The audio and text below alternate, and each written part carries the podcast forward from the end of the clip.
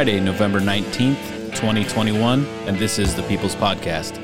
This is Steak for Breakfast. Smokey, this is not Nam. This is bowling. There are rules. Today, Junior! America! steak. For Breakfast! So stand by.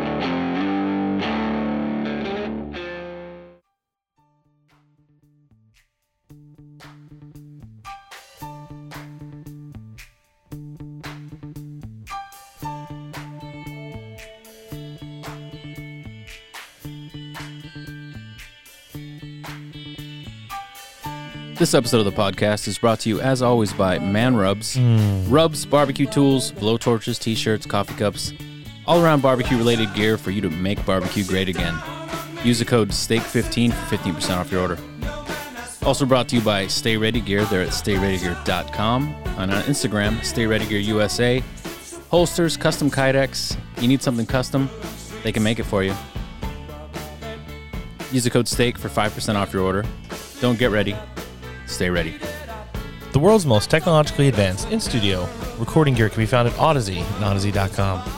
Whether you're gaming, podcasting, under pressure, or just listening to some music, Odyssey's got everything you need. Check them out on Facebook, check them out on Instagram. Guns! We love them. Noah's a huge fan, doesn't have any though. Nope. Zero of them. Probably negative guns. Negative guns. That's actually a thing. That's me. You know who's got them? Who? Mike down at West Coast Survival Arms, who's been servicing Southern California for over a decade. He's got a five star rating. If you're into the tradesies, not ammo. We hear you, ATF. He's a licensed FFL. Mike's on Facebook Messenger. You can find him on his newly redesigned website at westcoastsurvivalarms.com and via the telephone at 619-870-6992. Not 970?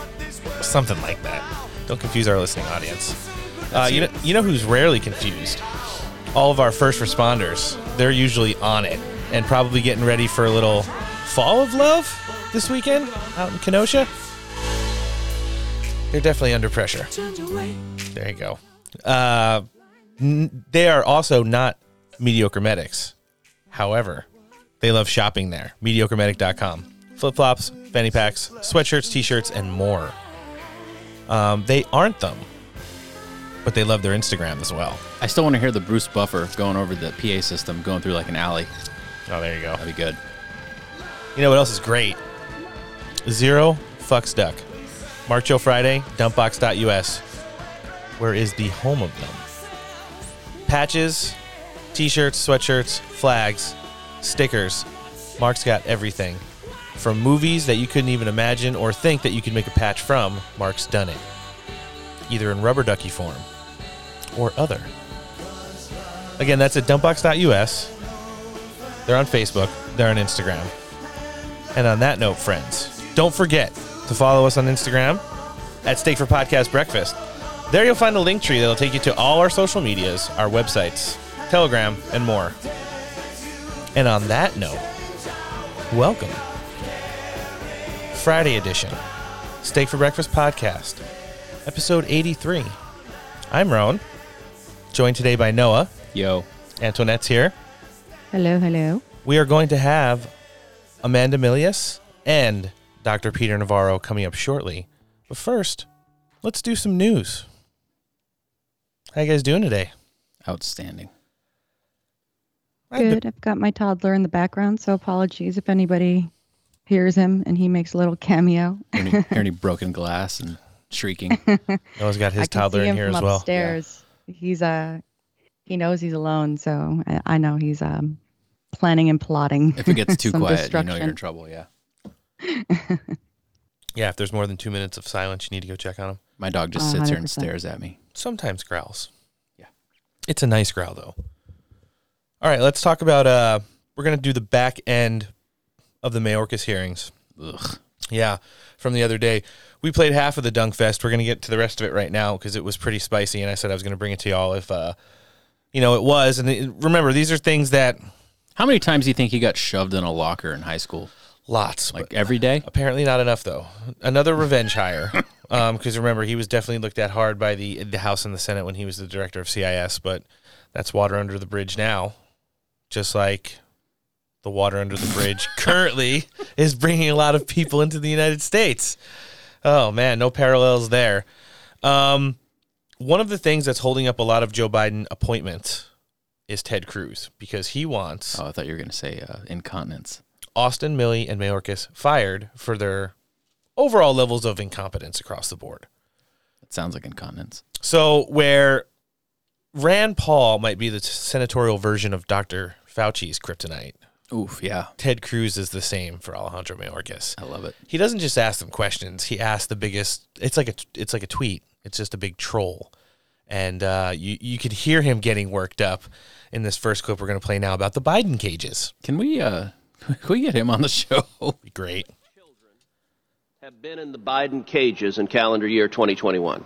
Um, uh, Senator, I uh, respectfully disagree with um, your use of uh, the term cages. Fine, you can disagree with it. How many children have been in the Biden cages? I've been to the Biden cages. I've seen the Biden cages. How many children have you detained at the Donna Tent facility in the cages you built to hold kids? How many children have been in those cages? Uh, uh, Senator, I can uh, uh, provide to you the following uh, figure that um, when, and, and let me let me say that when a child, I, I, I don't. I, I, it's a simple question. How many children have been in those cages? uh, I, I respectfully am not familiar with the term cages and to Uh, these what are you are referring. soft-sided, uh, there are Enclosures in which they are locked in, in which I took photographs and put them out because you blocked the press and didn't want people to see the Biden cages. Secretary Mayorkas, you're not answering my question, so let me ask you this. In the past year, has Joe Biden been down to see firsthand the Biden cages? Senator, I will again. Has Joe Biden been down to see this facility? His assistant Yes or just no? brought out the like a five by has eight. not been down to Okay, foot no. picture of yes a or no? Has Kamala Harris been down to see these detention facilities? She has not been down. Okay. Has any Democratic senator on this committee been down to see the Biden cages? Hmm. I will once again disagree with your use of terminology. These facilities, has any Democratic member of this committee given a damn enough to see the children being locked up by Joe Biden and Kamala Harris because of your failed immigration policies? Uh, Senator, I cannot speak to um, the members of this committee. Anything. You, you don't know if any Democrats have been down there To, to oh, I, I believe D- Democrats have been down to see this facility, yes or no? on a facility. Whether they are members of this committee, I do not know. Well, yeah. Uh, So It's easy to answer the question. Like uh, he said, facility, so you can agree with that terminology. Why wouldn't he do it? uh, Antoinette, I'm going to have to dis- uh, disagree with your terminology of question. there you go. I'm gonna segue, even though we do have some more He is a likable fellow though. Dunk Fest to go with some breaking news. Neither one of you are looking at your phone, so I know you don't know it. Kyle Rittenhouse has been found not guilty on all Oh, charges. thank God. yeah. Shut the fuck up. Hell yeah, I knew it. Yeah, just God. broke. All my prayers answered. Whoop whoop. Man, I can't wait to wear my fuck around and find out uh, Kyle Rittenhouse t-shirt. Well, it's, it's Oh even better. God, we'll be, yeah, we'll be, hell yeah. we'll be seeing a lot more of him because in the last couple of days, uh, Matt Gaetz has been doing the cable news circuit saying that he is going to offer him a congressional internship if he is found not guilty in the trial. Nice. So now he's going to be working on that's Capitol Hill. Yeah, that'd be great. They're gonna So- put him on a box of Wheaties next. I hope so. Um, didn't get any prettier. Wait, what's burning down right now? Anything? Everything. Everything? Yeah, you can probably smell it from San Diego. I saw somebody post that there's bricks are showing up again. Like Imagine just that. random piles of bricks. Well, it is brick season. yeah, just bricks. The bricks are in bloom. oh, there you go. Don't give me the fully. Nope. We got a lot more of this one left. Uh, Josh Hawley was next, and he wanted to talk about. Uh, he circled back because the border's been such a disaster, which was created by them to forget about Afghanistan. Josh Hawley still wants to know because a lot of people have gone to his state and are staying in state of the art facilities on military bases. How many of those people were actually vetted before they all piled into the planes? Zero? You're close. Oh, two. Probably zero. Yeah. Now, you've testified that you're not doing those interviews. Not at all. That they're not happening. No, if I may. You, you have just testified. You just said You may not. that they are not being interviewed unless they're already in our system as a known terrorist. No. That would have captured none of the 9 11 hijackers. If, if I may, Senator, that is that is not, and I apologize if I was not clear. Um, you are correct that we are not conducting in-person full refugee interviews of 100% of the individuals. What percentage brought are you here. conducting? I- I don't have that information. What number course, have been of interviewed?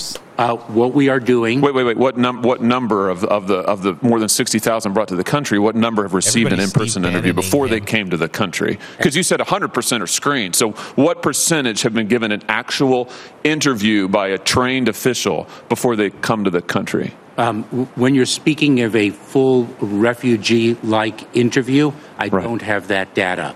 I will tell. You. Why not? Are you not tracking it? No, I don't have that data with me. Well, Are they wh- wh- why- I, I, I, I hear you. I understand what that means, say- but why don't you? Are you not traffic, tracking it?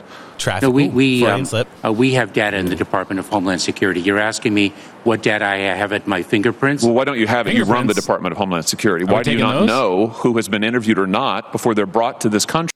Mayorkas getting pissed. You could see it in his face. He started He, to do he like, says fingerprints. well, probably not lying. Um, so, so so he's getting hammered pretty good, but uh, there was a couple from uh, one of our favorite national treasures, Oh, Senator Kennedy. nice. Yeah, oh he- my gosh, He had a couple of them. that guy should be on a Wheaties box. He definitely should be. Um, he wanted to know about COVID positive illegal immigrants coming into the U.S. So I, I think it's it's pretty good that we touched on that one. Your your administration has released thousands of people into our country who are COVID positive. Have you not? Uh, uh, Senator, as I mentioned earlier, it is our policy to test and, as necessary, isolate and quarantine. I know, but you've still released thousands who are positive, haven't Uh, there have been individuals who have been released. There you go. Of How course many? there have been. thousands. Well, what's even better is is that somebody wanted to uh, know how long it's been since he talked to the border czar, and, and what she's been up to with her amazing poll numbers of twenty eight percent. she's she's busy being the uh, acting president for acting an hour president. Yeah. while his butt got wiped. Literally, Do you think he's gonna wake up? he already came back and said he was feeling better. Oh, good. Yeah, Mhm. some wet wipes. Well, let's find out if he talks to the border czar. When's the last time you talked to her about about uh, securing the border? Several weeks ago. Okay. Perfect. Oh, good. Yeah. Um, where where there is comic relief with with Senator Kennedy, there's also things that are serious, like the Biden vaccine mandate, which is getting beat up in court right now, and most likely going to be defeated. But some of the senators wanted to know where's the accountability for the people that he's letting free for all across the border, when the federal agents that are supposed to be apprehending them and processing them are being having their jobs dangled in front of them in with the threat of firing to not take the mandate. That's uh, kind of makes you you know feel pretty good about working. national mandate for vaccines for any employers over 100 employees and all federal employees. Why shouldn't we mandate that somebody who comes across the border illegally shouldn't be vaccinated or that's a reason for expulsion under Title 42 or any other law? Uh, um, Senator, um, uh, the analysis for um, uh, migrants encountered at the border is quite different uh, Oh. than for uh, the federal workforce that leads by example. Did you hear that, Noah? The federal workforce leads by example. Therefore, their vaccination status is different than the migrants who don't have to have a vaccine mandate. That sounds a lot like uh, what is it? Uh, science? Mm. Is that is that science? Sounds like science. that's science, right? yeah. What do you think Dr. Fauci would say to that one? Uh, I think he would probably say You are part of the problem. because we're not vaccinated. Well, at the end of the day, they want to know because you're not vaccinated. if one of the conspiracy theories that we all buy into is real. Mm. Are they really destabilizing the borders and letting all these people in and probably going to grant them all citizenship and dangle money in front of them as something to boost the polls on voter day? Yes. Yes, Josh Hawley did ask the question, and it was kind of good to hear somebody in the Senate actually ask it. I think you just said that your view is that, that paying illegal immigrants $450,000 or more, million more per family, million eight, that that is not a pull factor. Uh, in other words, it wouldn't encourage more illegal immigration, right? You said not a pull factor, your words. May I have the opportunity to answer this question? Well, I just want to be, you said not a pull factor, right? I couldn't quite hear you at the time, so I just want to be sure that's what you said. The, the settlement payment of the federal tort claim charge arising from a family separation effected under the prior administration's zero tolerance policy would not be a pull factor. That is my testimony. That is your uh, understood. I think that's news. That you think that these payments to illegal immigrants would not be a pull factor. Would not that paying them would not encourage more illegal immigration. That that's news. Thank you for that. Can we can we send a, a little memo to these senators to not do the whole every single time they want to make a point they don't have to slam the table Mm. makes for bad audio. Yeah. So, what do you think? I mean, there are some in the Senate right now who are saying that there are going to be no leeway for Biden appointments, which is at an all time low. I think he's between seven and nine when the average is like 37 at this point in the first year of. Oh, he's an underachiever. Right. Well, that's for sure. Um, until some of these people who have absolutely destroyed everything within the federal government over the last 10 and a half months have some kind of actual consequences. Um, was, I thought it was there was a lot of eye opening testimony there. Mhm. I mean, apparently the Jen Psaki non answer is uh, I don't have that data in front of me because that's Mayorkas, Fauci, and um, Merrick Garland all said the same thing. I don't have that data. I've never seen that data. I feel like if you were in court for something, that would be a poor defense. Yeah, it sure would be. Um, so is lying under oath, Mm. Which they all have been when they've got to these. Uh, so much lying under oath. Lots of lying under oath. Antoinette, what do you think? Uh, I don't even know. Um, it's just it's such a shit show. Yeah. To be honest. Yeah, You know. It's getting there. we'll see. I mean, only time will tell. Joining us today, first on the show, this Friday edition of Steak for Breakfast. She is the founder and director of One AMDC Productions. She served in the Trump administration as the Deputy Assistant Secretary for Content in the United States, Department of State's Bureau of Global Public Affairs, also project manager for the Office of American Innovation. She's the daughter of legendary film director and producer John Milius, and she's the director of the documentary The Plot Against the President. Miss Amanda Milius, thanks for joining us today on Steak for Breakfast. Thanks for having me. It's good to hang out with you guys. And we're glad to have you. Um, what's been going on in your world since uh, you know you stopped working in the administration? What have you been doing for the last year? Well, I mean, I resigned a year before the end of the admin. So I resigned in early 2020 because I had to make the movie. So I was actually kind of lucky in that I wasn't, uh, I, I already kind of knew what I was doing next, um, as opposed to a lot of people that, you know, thankfully stayed in until the very last minute. And then there was sort of this rush to figure out, like, what do we do?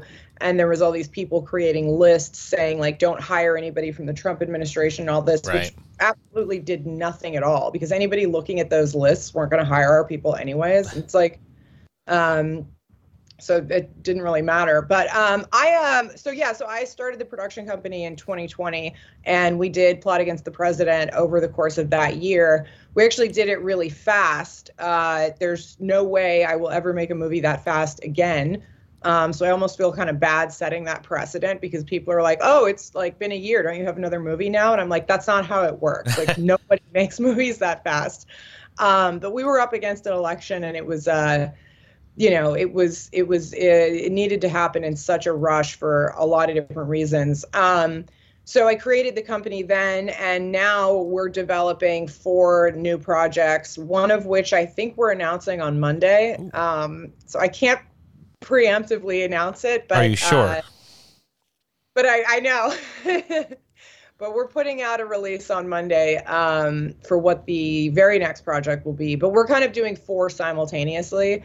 Uh, I'm not going to direct all of them, obviously, because that would be uh, insane, and I never really intended to do that, anyways. So what uh, what we're going to do is, I'll you know, my team and I are producing them some of them will have different directors. I'm I'm probably going to direct one of them, um, and uh, it'll be it's it's it, you know it, the projects that we've found are really stick to the theme. Mhm. The theme being um, telling stories that could not be told in the authoritarian, crushing world of traditional Hollywood, and stories that speak to the enemies of our way of life and country. Um, so I think that that's like, like that can cover a lot of ground. There's a lot of different kinds of people. We're not necessarily doing straight politics. It's more just about doing dissident content. Um, and uh, and I think that's going to be important because I don't want to I don't want to be put in just this oh we just do politics thing. There's a handful of conservative directors that do that that just stay in the political zone and um, you know there's there's plenty of movies about abortion and jesus and i don't need to add to that i have nothing to add to that genre so um, we're kind of we're a little bit on the edgier line let's say Uh, yeah, you definitely were with, with the plot against the president. We're going to get into that in just a bit. I do want to ask, going back, about the experiences while you were working uh, in the Trump administration. Um, how, like, what the actual projects did you have your hands in that you felt coming away really uh, helped make a difference and, and try to get that America First agenda across the finish line while you were there working? Well, I mean, it's tough because, like, you know, the way things work, which you don't realize until you get into government, is how many layers of blockages there are to actually do anything. And it's one of my frustrations with the admin, which, look, again, I've said this before, which is that I'm like a massive, massive Trump devotee. Okay. Like, I drank the Kool Aid. I'm in. I'm in the club. Like, I. I don't care what happens. Like I'm in. We can, you know, I'm gonna I'll drink the Kool-Aid if we have to. Like, but to say that there were issues in the administration as far as hiring and not bringing in all of our enemies to work with us, uh, I just, you know, I I don't know what the thought process was with that, like why we were hiring people like Fiona Hill, um, Alyssa Farah, who now is coming out and speaking on the View Yeah. about how she's I love I love these girls in the administration. By the way, they're always comms chicks. And I noticed this because like you could say I was a comms chick, but I stayed sort of in the um the dark arts world. Like I had never I, I never wanted to be one of these chicks that stands at a podium and like reads talking points. I just that's not for me. I like to do this sort of um like more kind of like Machiavellian, like under the current uh, stuff. That's it's better when people don't know what I'm doing um, for everyone. Uh, but the stuff that I notice, these always these chicks come out, and it's whether it's uh, Stephanie Grisham or Alyssa Farah or any of these absolute dingbats who would be doing nothing at all if it weren't for the Trump administration.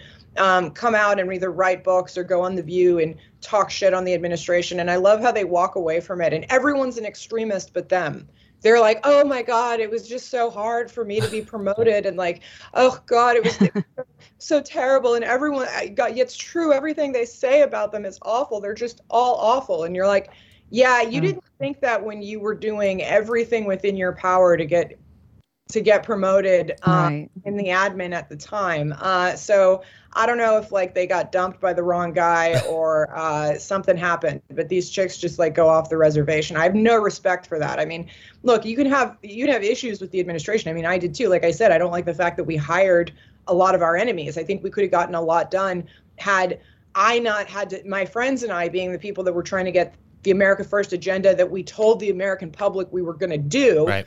And that the president said that he wanted and that would frequently do formal orders to do.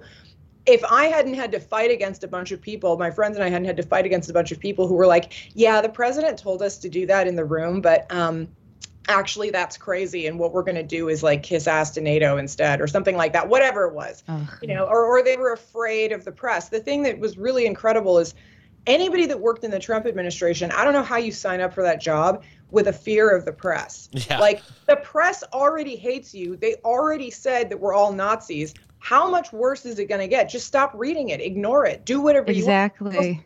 you know, it's like a, it's like you got like a green light. Like nothing the press says matters anymore. So just do your work and stop paying attention to it. And these people, these these there were like adult men in senior positions, some of them cabinet secretaries, sitting in rooms shaking with fear over what the press might say about them if they did what they were supposed to do. So, having witnessed that, I have no respect for these people, and I have no reason not to call them out. I mean, one of the people that I uh, enjoy uh, making fun of more than most others is Mike Pompeo, because Oh, for some reason lovely. he gets this, he gets this uh, reputation amongst a lot of the, um, you know, mill Twitter as being this like great hero who's really tough and who's really loyal to the president, and nothing could be further from the truth. I mean, there is nothing that scares that man more than bad press. He will literally back away from every ideal he claims to have uh, in public if he thinks he's going to get a bad press story from it. I mean, the guy's a complete phony. Um, he's he's just one of the most absolute uh, deep state uh, establishment snakes that got in there, and um, you know, I, a lot of our people, for some reason, think he's he's like a really tough guy. I, I don't. I mean, he's a stress eater. Like, Yeah. get no, we can't have that as a president.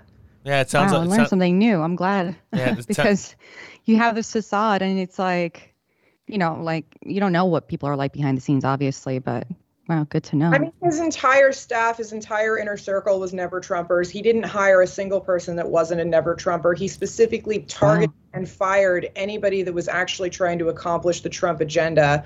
Oh, Um, shit. he, uh, uh, you know, he prevented the president from releasing the full Kennedy uh, Yes. uh, documentation. Yeah. A huge deal. I mean, what Yeah. like like he's more loyal to the CIA than he is to anybody else, which I find very weird. I mean, remember people he Right. gave Gina Haspel. Gina Haspel, who I'll remind you again, being a Russiagate nerd like I am, Gina Haspel was uh, uh, the chief of London Station when Christopher Steele and uh, the rest of the British deep state were organizing, were, were helping to organize the Russiagate coup against Donald Trump. So, like, I don't forget stuff like that very easily. Um, Right. and, and because I'm not trying to grift in the Washington, D.C. foreign policy establishment like a lot of the people I worked with. I mean, I'm I have a grift, right? Like let's not let's be clear. Everybody's got a grift. My grift is right there. Like I make movies and I want people to see them and The Plot Against the President is still available on Amazon, iTunes and Rokfin and you should watch when I get caught up. You Everything Oh, that's don't worry, we'll live link it for you too. For sure. Oh, that's a that's a grift that I feel is kind of honest. Okay, like people know what I'm after. The most a lot of these people that left the administration, they're like running around at the Atlantic Council and like at places that have nothing to do with uh, the America First agenda. One hundred percent. Yeah, and, and and even the America First Policy Institute, which is you know the unfortunate uh, the unfortunately named collective uh, of everybody who bar- barely accomplished anything in the admin, all have now gathered in very expensive offices to do things like uh, work on healthcare and um, things like that, which I just don't even remember being a priority. It's not like they've, they've got one or two very, very good immigration people. I will say that. So hopefully they take that seriously. But, um, you know, aside from Stephen Miller, who's kicking ass Yes. uh, continuously, I mean, the guy is just like, I just wish he would do more TV because I adore him as a comms guy, but I love what he's doing with his thing. There's there's not that many people coming out of it really taking the America First um, agenda and running with it, which is what we should be doing. Like we have we have a handful of years, right? We've got to continue pushing this fight. Yeah, I, I literally grab some popcorn every time I hear that Stephen Miller is going to be on like Fox News because not only is he going to talk too fast for them to stop him, he's going to Yeah. say so much real information during that time that you can almost see Sean Hannity start sweating every time he starts getting into Yeah. like the real issues. And like you it's like you said, true. Donald Trump did have the unfortunate case of having to deal with uh, you know, those Chris Christie hires in the beginning. And then by the by is, so like, yeah, okay, yes, the Chris Christie hires, and believe me, I've got some issues with the Christie book. Like, there was this whole section of State Department that got wiped out and replaced with a bunch of people from Christie Town who were just the most absolutely idiotic, incapable morons of Yeah. all time. And then, like, some of them, I'm told, are good people. However, the thing is, both there's this mythology of the hiring, and I'm very interested in this but because a lot of my friends were working in transition at the time, I should acknowledge I certainly was not. I was a very low level nobody. I was just working at the um, the party planning department, which was uh, the uh, the inaugural committee. Uh-huh. I'd never worked in politics before. I had no business doing any of that until I went to state. Um, but people are have, have commonly tried to figure out like where where did it happen? Like where did the mistakes happen? Um, and I mean, Steve Bannon really said it best. Uncle Steve uh, really said it best when he said the original sin of our administration was letting the establishment in. Yes. And and that happened in in a lot of ways. It didn't. It wasn't just one book of hires. It was it was many different people. A lot of it was Reince Priebus. A lot of it was the RNC. And um, you know, speaking of terrible hires, I can harken back to my old boss, Mike Pompeo, who, by the way, was the guy that advocated for promoting General Milley, Mhm. General White Rage Milley. Mm. You know, uh, so it's um, there's bad stuff going on all over the place. But maybe next time we can have a nice, pure America first, like real, uh, real, really, really hardcore admin that just goes in there and uh, and wipes out everything that came before. God willing. Yeah, uh, that that makes a whole lot of sense. And uh, you know, I was actually just talking to somebody about that today. I, I think in in a, in a future Trump administration, you're going to see probably some of the people who were there with him at the end, probably Yeah. some of the people who were featured in the documentary, circling back for for another administration. But we're going to see a lot less of of those people, like we just mentioned, and ones that are still there now. It's kind of the big tell if if they lasted past when when Trump left the White House, then then it's pretty certain that they weren't for the America First agenda. And, and yeah, you hear you want to hear the scariest one that nobody pays attention to. So if you recall, between Tillerson and Pompeo, there was mm-hmm. a period of time where we didn't have uh, an uh, a uh, confirmed Secretary of State. So Yep. the deputy secretary was the sec- acting secretary. His name's John Sullivan. Yes. Uh, he was a Tillerson pick. Um, he was a DC lawyer. Um, didn't really have uh, a ton of uh, America First opinions. I don't really know what he thought of the president, even. Um, and he basically was just this coward who ha- facilitated firing some of the most um, America First, pro Trump, loyal people that worked at State Department. And uh, so he was allowed to stay as Secretary of State for a period of time, and then from there became the deputy, which is a very powerful position at the State Department. Um, and from there, after uh, after a while, was sent over to be our ambassador to Russia, of all places, Oh, where good. he remains. Wow. By the way, the guy was so ridiculous that the America for that the the Biden administration chose to keep him in that role. So that's just Well, that's how, like, telling. yeah, yeah, and that's a politically appointed ambassador. That's very different than a career appointed ambas- uh, career uh, ambassador, which are people that rise Yeah. to the State Department. There's mostly those. There's basically like 10 to 12 percent of politically appointed ambassadors. Let me just Right. tell you, they weren't trying to hang on to Rick Grinnell. Okay, Rick was our guy, Right. Yeah. and the Biden administration did not like him at all. For sure, for no, sure. They, they sure didn't. And uh, Rick Rick's still out there doing some great stuff. Um, he- He's he's a king. yeah, he definitely is. Him, Kash. Great guy. Yeah, there, there's a lot of good ones, and, and of course, Dr. Navarro. I have to, I do have to tell you, Erica, who who does Dr. Navarro scheduling, she said she she loves you and she misses you and to say hi. Yes, I say hi. I also say hi. I love her. She's great. Um, Peter's amazing. Kash is amazing. Kash is doing some really great stuff as well. Kash Patel, who's obviously like the Tom Cruise of Plot Against the President. Yeah. He's like, you know, I mean, he is. He's Uh, like, he is.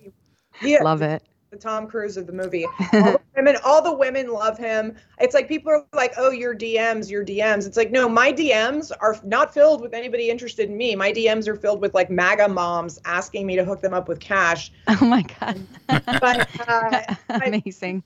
He's doing this thing called fightwithkash.com where he's actually going to go and Nice. um, he's he's going and fighting back against big tech for defaming people um, you know because he's suing like the new york times for Yep. millions and millions of dollars like the guy's he's killing it Uh, you know, we are we are gonna have fun and a laugh, but I, I need to get I need to talk to you about the podcast first. You brought up the New York Times. We are gonna get back to that. Tell us about this experience, dude. Like you said, it was the fastest thing you've ever produced and directed. You would never do it again because of the time sensitivity of it. It was kind of like a whirlwind experience. But when you actually sit down and look at the product, which is amazing, I mean, it's stuff that people in like all the social circles who get banned off social media can only talk about. You put it into a movie. And, and and what was that experience like? Kind of like when you were able to sit back and actually watch the finished project and be like, you know, it's it's cool to live through it and be able to talk about it, but to see it and I did it, it's just amazing. I mean, sometimes I look at it and I I mean, like the first time I looked at it all together, because like we edited it and created it. Um, you know, you see it, you work on it all together, but like the way we did it the way you're not supposed to do it. Like I went to the best film school in the country and they probably beat me up for acknowledging that I did it this way because you're not supposed to do it. We did it in reels because we had no time. If we had waited until the very end and then handed the colorist the final product, we wouldn't have been able to put it out the day we put it out. So we literally like that is an insane way of editing and you should never do it. Um, so when I saw the entire thing all together and it was like done, I was actually shocked that it made any sense. and I was like, oh, like this, this actually, I was like, I think this works. I understand it.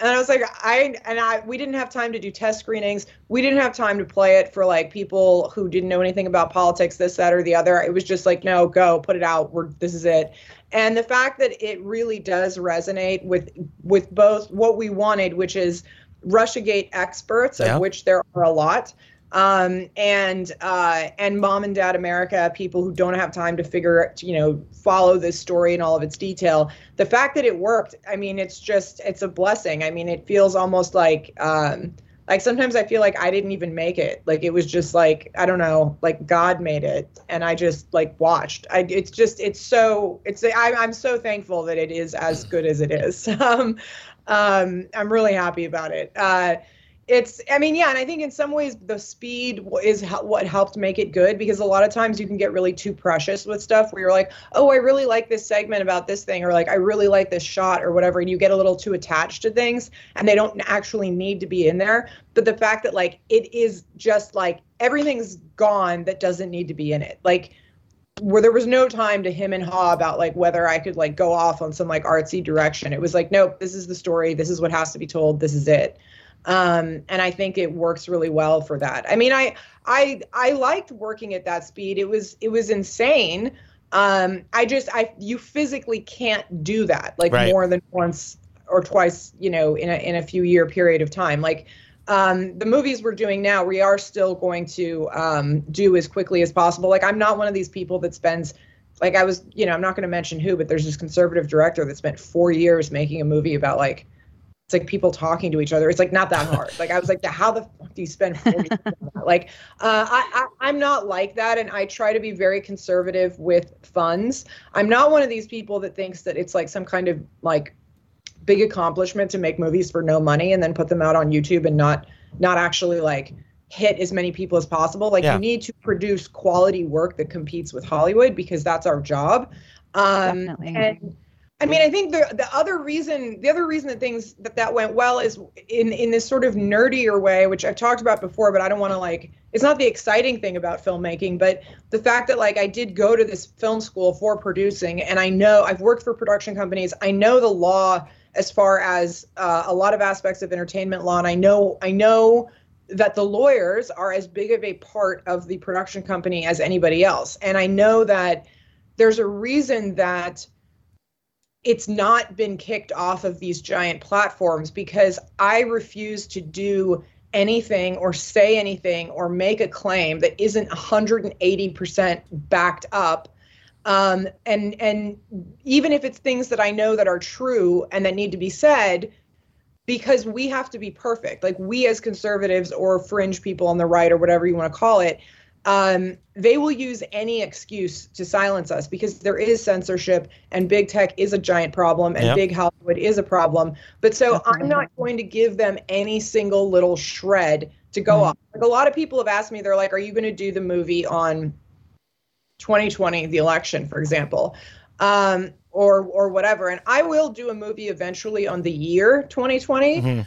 Um, but I'm not like I have nothing to add to all of the crazy shit that's floating around about the election because the reality is is that we don't know. That's the problem. In America, we don't have auditable elections. Right. And as somebody who doesn't have access to the investigative powers of the state, anybody that's coming out and saying they know exactly what happened can't prove it. Mhm. So I'm not going to take the only thing I have is my credibility. I haven't been wrong about anything. The whole mainstream media was wrong and I was right in what I said about Russiagate. Yeah. And it's like I can't risk that on just popping off and being like the election uh, even if that's what I think happened and I and, and I have theories and even if that's what I believe, I can't like do that. That's, that's one of the things that I really maintain is that like I don't um I'm not going to come out and say anything unless I can prove it completely. And so that's I'm very Yeah. careful about how I do it. And I, I I'm very careful about how we how we protected the movie, the way that we ensured it. Mhm. There's a lot of details to making movies that you know it's um it's something that I feel like would be a nice I kind of like have that to give to our our our community. Like that's why I want to make Right. Want to make movies from other conservative directors or other kind of dissident directors because producing them and making them solid and giving and getting them massive distribution is actually the the thing I'm good at. Mm-hmm. So yeah, people don't understand the process and like how many things are involved in creating a film, and you know, even a commercial. I, I was in Hollywood for a short amount of time, and it's it, it's ridiculous. And if people only knew, it's like holy shit, it would blow their minds. It's it's wild, but no, I think that that'd be really cool. Like you know, um, there aren't many conservative producers, so I think that would be really cool if you were to you know offer that to the community, so they could see you know from the inside what it's like. Yeah. Definitely. Yeah, yeah, and I'm definitely one of these people. I, I hope that's about more voices, not less, which is kind of like the Andrew Breitbart thing. You know, Right. I don't want to Yeah. be these like. There's this weird thing on our side where people get really like jealous and possessive. Yes. Like I, Oh I yeah. Oh yeah. name guys to this day won't won't talk to me, won't mention the movie, who are like big Russiagate right. experts because they have in their mind this fantasy that they were going to make the Russiagate movie. And who am I to come along and make the Russiagate movie? And you're like, so you're going to be jealous and pissed off at me because I made a movie you imagined you might make one day in your mind. Like Fucking that haters. Haters. really crazy. It's like like it's like the left unites and and like every aspect, and and then you've got us, which we should be doing. Like, it's so stupid. Yeah, there- man. there's a lot of jealousy in this community. Um, a little bit lighthearted now, but still keeping with a serious tone. What is it about the New York Times, more specifically David Brooks? Why is he obsessed with you, Amanda? I don't know that he's obsessed with me, but I um sometimes like look, everybody has like a different way of sort of like blowing off steam and um back in the day when there wasn't Twitter and I was in relationships, sometimes I would just like pick up my phone and I'd have to like text like a like a multi-page sort of rage text at like the guy that I lived with uh, to to like alert him to the fact that there was there was something that I didn't like, and it wasn't so much that the um, it it just felt really good to like write it out. I feel like I access different parts of my brain when I'm like rage tweeting. So you know, once or twice a week, I kind of allow myself to pick some deserving victim of my vitriol. And i just sort of like it's like a creative writing exercise for me. And i don't really care what david brooks thinks that i know or don't know about a movie that i was raised on but uh, I happen to have gone to this very lovely conference that is a very needed conference. Okay, so the National Conservative uh, National Conservatism Conference, um, which hosts people uh, far smarter than I am. Uh, I I'm sort of like the um, like I'm like the like artistic movie artsy girl that that goes. Um, and I love these people. These are all my friends. All of my friends speak there. And the reason that this conference is important is because what they're trying to do is articulate what is America first, what is national conservatism, um, without constantly using the word Trump to describe it. Because Right. at some point we have to be able to articulate what our point of view and our policies are, and how are they different than traditional conservatism? How are they different than the neocons? How are they different than leftism? Um, without having to just say, you know, what Trump said. Um, and it's I'm you know as I said like I'm very pro Trump like there's no there's nothing not Trump about it it's just that this is a conference about speaking about these things uh, and and and doing the work to articulate this stuff. Obviously, this scares to death these extremely dry, bow tie, nerdy, out of date, irrelevant, conservative, uh, conservative writers that write for the Atlantic and the New York Times or mm-hmm. what I, I don't even I don't even see politics in that way anymore and that's what the thing they don't understand about like our generation is that like I didn't like the Bushes. I still don't like the Mm-mm. Bushes. I can't decide if I hate the Bushes more than the Obamas. I don't know. The Clintons, who are they all suck. The They're all tied. yeah, like, I don't I don't have to make that distinction anymore. It's like everybody knows that. We have a shorthand. So some guy like this comes to the conference and really what he wants to do is shit on the conference and make it seem like it's like this really stupid uh, gathering of barbarians that are not nearly as sophisticated and interesting and well educated as him you know like he he goes and talks about i mean his his i love these guys they go to these conferences and like their point of view at it just shows that they have no friends. Like that was a, that conference was so fun and it was like a lovely time and it was great and it was it was exuberant and exciting and it was it was great. And so like a guy like him goes and has to like crap on it and i usually i would have said something because i think his review of the conference was really stupid anyways. Um, but i don't go about arguing with these people in the way that they're used to because i'm not an academic. I freely tell people i have a master's degree in film production and I never got an undergraduate degree because I couldn't be bothered to show up to class. so I'm not trying to out academia anybody. I don't care. When I worked in policy planning at the State Department, which is like this you know, extra special place where people get PhDs and dream of working their whole life and all of this. It was an affront to the entire national security uh, world that someone like me would be occupying um, the chief of staff's office, which I believe at one point was occupied by George Kennan, and that I sat in there, covered the place with pictures of Trump and smoked Juuls. So I, I Perfect. that's, that's what I am. Right? Like Love it. yeah like that's I, I and they're not going to like that and that's fine but so like i'm not coming at him with like some you know i didn't write like an opposing paper and and like ha- publish it about how my view of the searchers was incorrectly stated and da da da da. Like i just do what i do which is i saw it late at night on twitter that this asshole had tried to reduce my entire talk which was about the decline of american mythology of which I used certain aspects of the types of movies America was making at the time of the searchers um, and the sort of moral uh, confidence that we had at the time and conflates it into this completely, and he knows he's smarter than that, completes, uh, puts it in this totally reductive, ridiculous way of saying that, like, oh, like Amanda Milius doesn't know how to understand the searchers. Like, my father has raised me on this movie. I know every single possible interpretation of it. My own brother's name is Ethan. He's named after the movie. Like, I, I promise I have a nuanced view on it. I promise that he's, ha- I mean, the fact that also, by the way, who is he to come away from the searchers with this woke point of view? Like, that, like the message of the searchers is that Ethan is racist and not allowed to live in society. You're like, dude, you missed the point.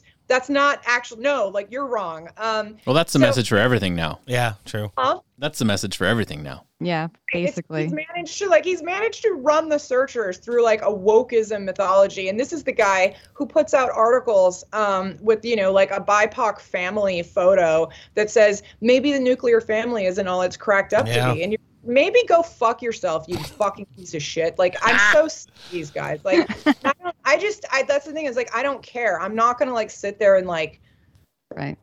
have like some fucking academic nuanced jerk off session with this guy like and and i just don't care he's irrelevant he is nothing these guys are nothing they are they are done our thing is new our thing will win Yep. we're all gonna make it they're not gonna make it yeah, no, one hundred percent. I agree with you. I, you know, I was I was going through it this morning, and I'm I'm I'm on like the third or fourth tweet of that thread, and I was like, damn, I really hope that she can retweet our show episode later if her Twitter account survives this rant. But looks like you're gonna be okay. It was still up before the show started.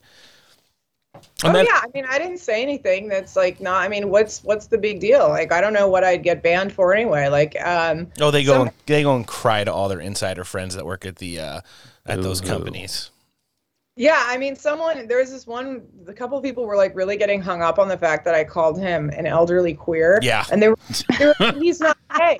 He's not gay. He had an affair with his wife, and I was like, you guys don't understand how language works. Right. I was like, you can be an elderly queer without being gay. You can also be a faggot without being gay. You can. Be I a- love you. Very I love refreshing. you. Oh my Very God. refreshing. Like a woman after my own heart.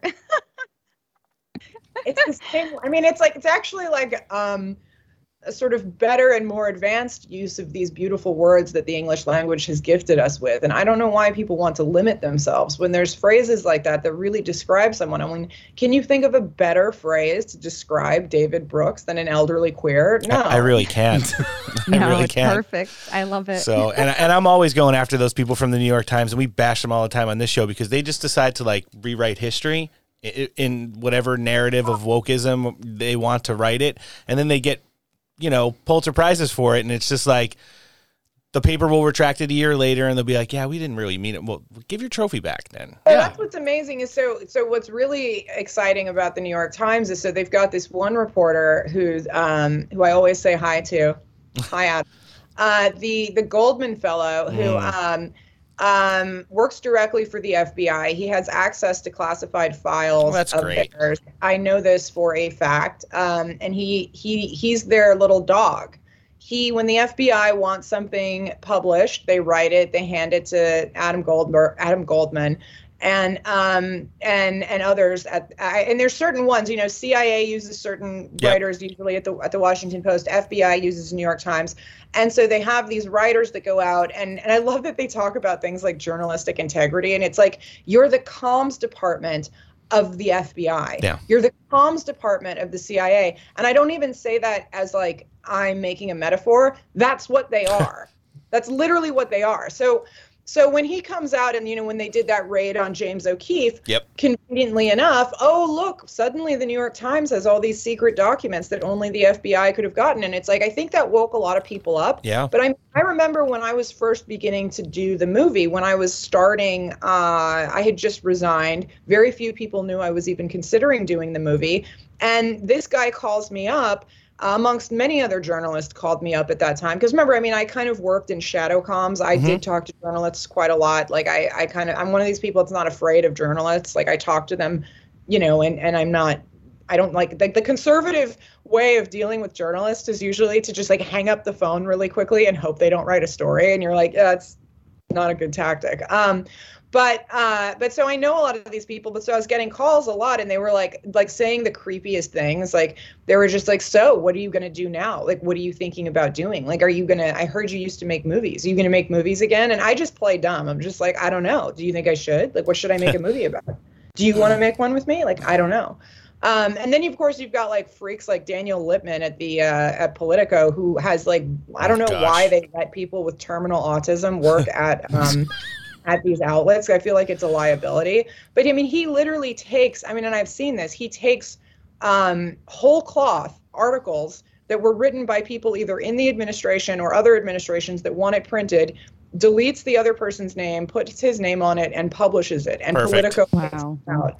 And this is the guy, and he he like follows like religiously all the girls, like many women from the Trump administration or any kind of Republican girl, and like follows them and DMs them and is like, "Hey, how's it oh. going? Like, I wanted to write about you for Politico." And you're like, "Politico? Like, really? Are you going to write about my birthday?" Like, what? Oh. And it's just so embarrassing. These people are such massive dorks. I mean, that's that's what you've got here is you've got like journalism of like the the class of people that could never get laid and and they run the entire messaging of like the entire United States. And so you've got like these like like absolutely like, you know, halfway autistic, socially inept um, people with weird feelings about like sexuality and men and women and this and that, and they hate conservatives because we still have genders and like they're just these very complex, messed up, psychologically damaged people, and they're like running around like looking at your FBI files and like all this stuff. I mean, it's such a creepy, dorky world. Basically got retards running this this shit. And they're, Literally, and like, they're still like, not getting laid.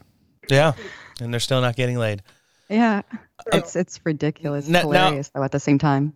we know you're doing the movies now. You're going to be working on some projects there. Um, I was going to ask you like casually, but now I'm going to ask you like beggingly. in a future administration, a Trump administration, would you see yourself going back to work for the government again? I don't think I can. I mean, after everything I've said, like I kind of decided I wouldn't even try. Uh, because if I if I was like, oh, maybe one day I'll work in a Republican administration again, like I couldn't tweet, I couldn't talk, I couldn't do podcasts. I'd have to be careful what movies I made, like because we're still in a world where, um, you know, remember when I worked in the Trump administration, they reviewed some some RNC dorks reviewed my college film Yeah. that I made to graduate USC Oh my gosh. circled all of the fake joints in them in the movie. The movie, which is a post-apocalyptic, psychedelic, lesbian weed western. Okay, it's a Yeah. sci-fi movie. And they're like circling the joints and they're like, Can you explain this? And I'm like, uh-huh, it's a movie. No way. Like it's a movie. it's a fucking movie, you moron. Um anyway. Insanity. um, yeah, it's amazing. And uh, and actually, what's lovely about that movie is it's uh, Dasha Nekrasova's first movie, which I'm just so honored that my student film was her first movie, and Yeah. now she's a big movie star. So, uh, Amazing. and, and the uh, co-host of the greatest podcast ever besides yours, Oh, thank Red you. Scare. Um, uh, but anyway, so yes, I mean, you have to remember, like that was back in ours, so you'd have to have a pretty based Republican administration to even consider hiring me. And I, there's only one job I want, and it's sort of like this self. It's a little bit of a created position.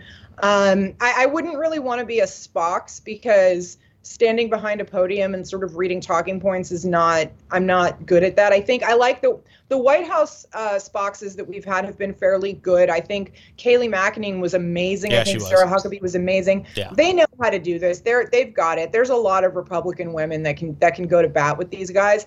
I prefer to be more under the current and do sort of like more dark arts type things.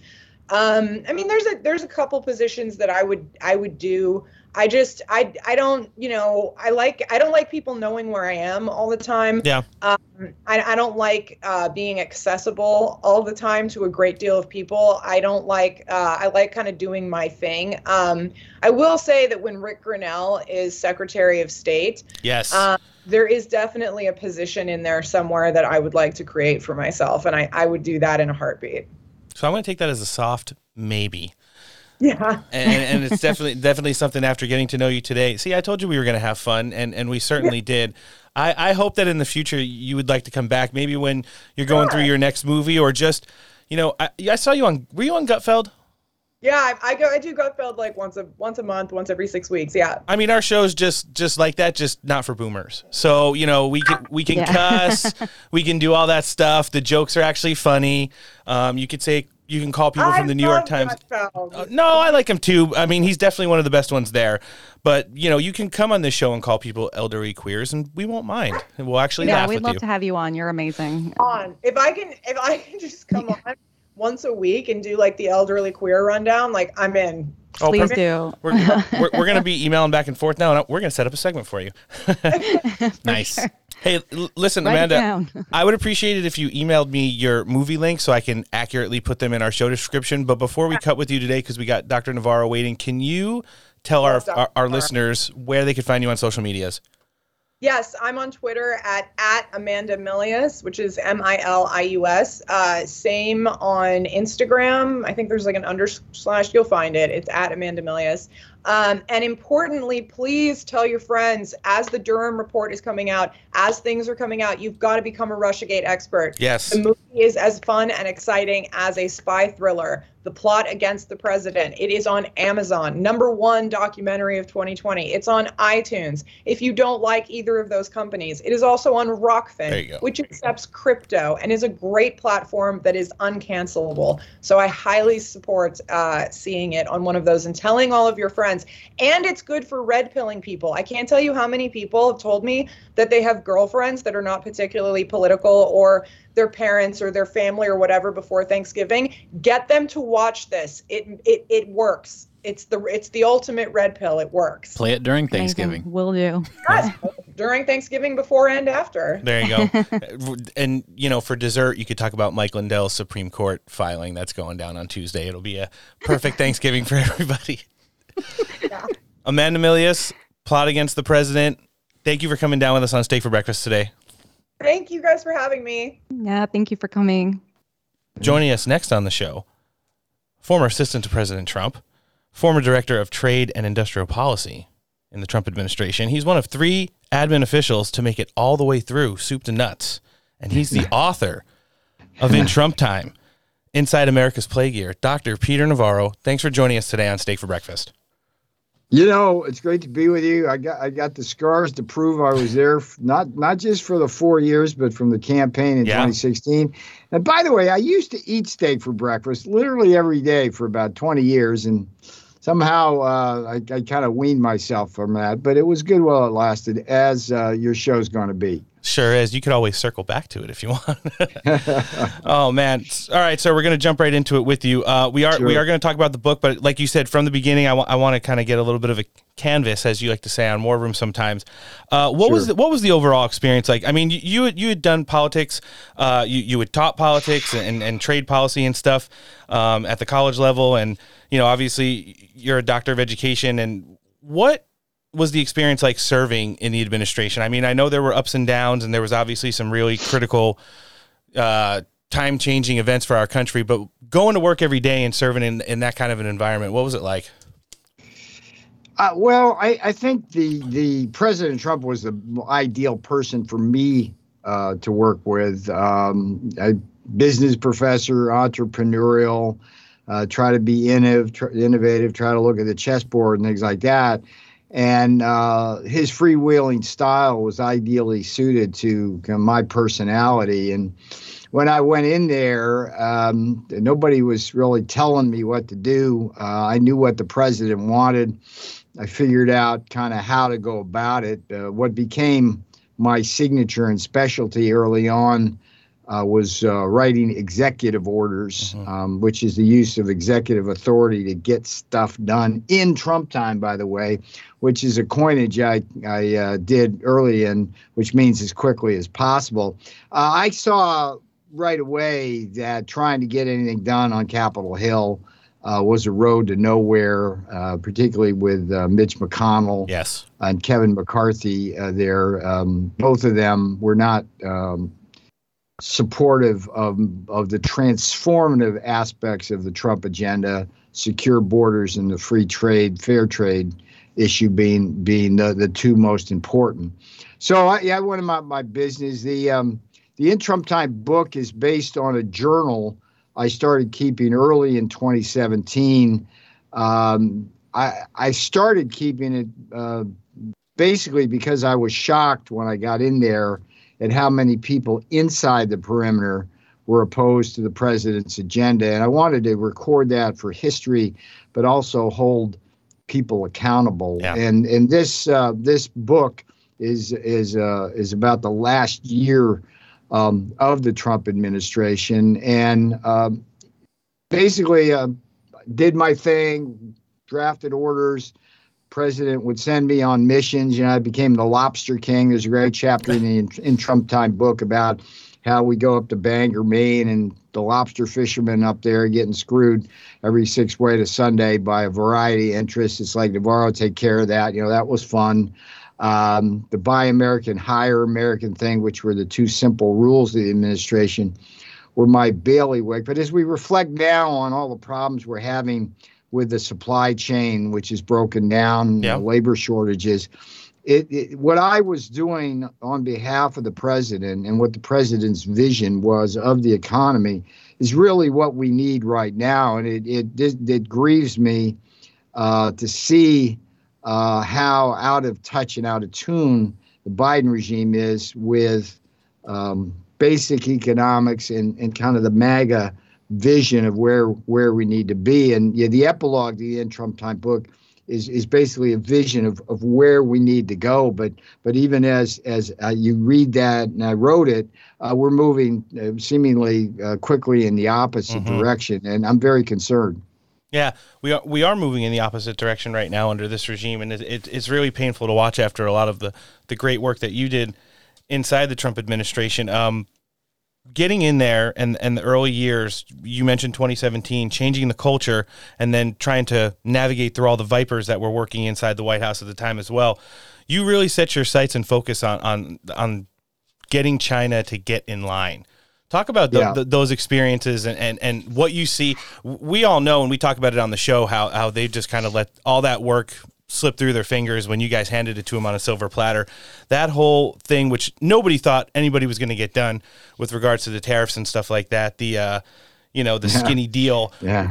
What, what, how, how is that going toe to toe with, with them f- for the first time, really, on, on like a presidential level? Well, that that's uh, that's chapter one of the In Trump Time book. I call it the Red Wedding chapter. It's it's an homage to the Game of Thrones, and in it I go over uh, the the the strategy that would evolve with President Trump, and and we had going in. Look, during the 2016 campaign, and I was his top trade advisor. It's like we were going to slap tariffs right away um, on communist China. We were going to do that because of what I call in the In Trump Time book the seven deadly sins. It's the intellectual property theft, the forced technology transfer, the cyber hacking, dumping, state-owned enterprises, currency manipulation, and killing us with fentanyl. Those that's the economic aggression that China comes at us with to this day. And every person watching and listening to this needs to understand that we are under attack by the Chinese. So we had we had uh, a clear response to that. We just tariff the hell out of them, uh, and they either changed their tune or we tariff the hell out of them. Right? That was the strategy. And in the chapter one of the In Trump Time book, I describe how that was that was my preferred strategy. I called it sudden Zen. Right? Just do it. Right? Like we promised. But what ha- what would happen for a variety of reasons, uh, we evolved into what what I call the dragon in a pot strategy, which was rather than slap on the tariffs right away, it was like, okay, we'll do it gradually. We'll give the the communists just enough rope to hang themselves. You know, we, we would like negotiate with them, and every time they would they would turn us down on stuff, we'd raise the tariffs a little bit, and that way the public, the American public, could see how disingenuous liars the Chinese were, and, and that gradually over time we were able to raise the tariffs uh, and do it in a way where we had full political support. Uh, I still think we would have been better off just doing the sudden zen, Yeah. but it seemed to work up to a point. But but what happened was at one point uh, when we thought we had a deal with them, the Chinese do what they always did: they retraded the deal, and then they discounted it down to the to the skinny deal. And so I'm in chapter one in the In Trump Time book. I'm sitting there. We're signing the skinny deal on January 15th. Um, and everybody in the room's happy, and I'm in a cold sweat. I'm in a cold sweat because of this, right? This is Wuhan, China. This is the P4 bioweapons lab where the virus would emerge from. It's January 15th. Um, I'm watching the cable traffic, the classified info, uh, the satellites of Wuhan crematoria burning bodies. And I had like written it, it just like 20, 2006 in my Coming China Wars book, the first book I wrote on China, I actually said China was going to create a global pandemic and kill millions. I mean, that's that's a prediction you, you can count on like one finger the number of people in America who predicted that, right? So I'm sitting there and I'm I'm on full alert. What I didn't know at the time uh, was was that Saint Fauci, the guy who had positioned himself kind of as the hero of the pandemic and do such damage to President Trump, he was actually the guy who used American taxpayer dollars to fund the Wuhan lab. And more importantly, he's the guy who transferred the technology uh, for the Chinese to genetically engineer uh, the virus, which is now killing so many Americans. It's using this what they call gain of function experiments. And there's a there's a scene in the book, and the audio version is really cool because I actually use clips from uh, from from TV, but but also real people like Bannon and Lewandowski and other in it.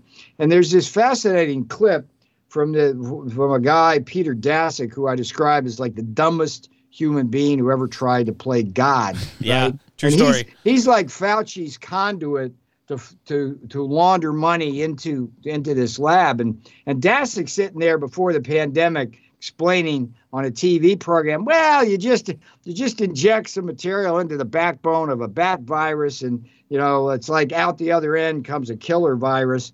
And by the way, I'm not doing it, but but my Chinese counterparts are, and you know, like it's 60 seconds of video which explain exactly what the game was um, with with with Fauci. So you know, working with the president, I told him twice. Uh, that you know, they got the. I like the joke. I show you show you the cover here. It's like me across the Resolute desk, kind of doing this, which you, really shouldn't do with the president. But I you got you know, I, but I may or may not be telling the president to fire Fauci that day. I told him twice.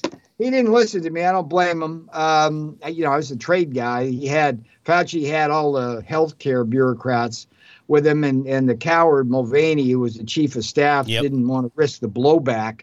Um, but that's that gives you a little taste of, of what went on in the White House, particularly during the pandemic, and that's why this first book of- my um my memoirs on the on the White House focuses on that last year rather than the first.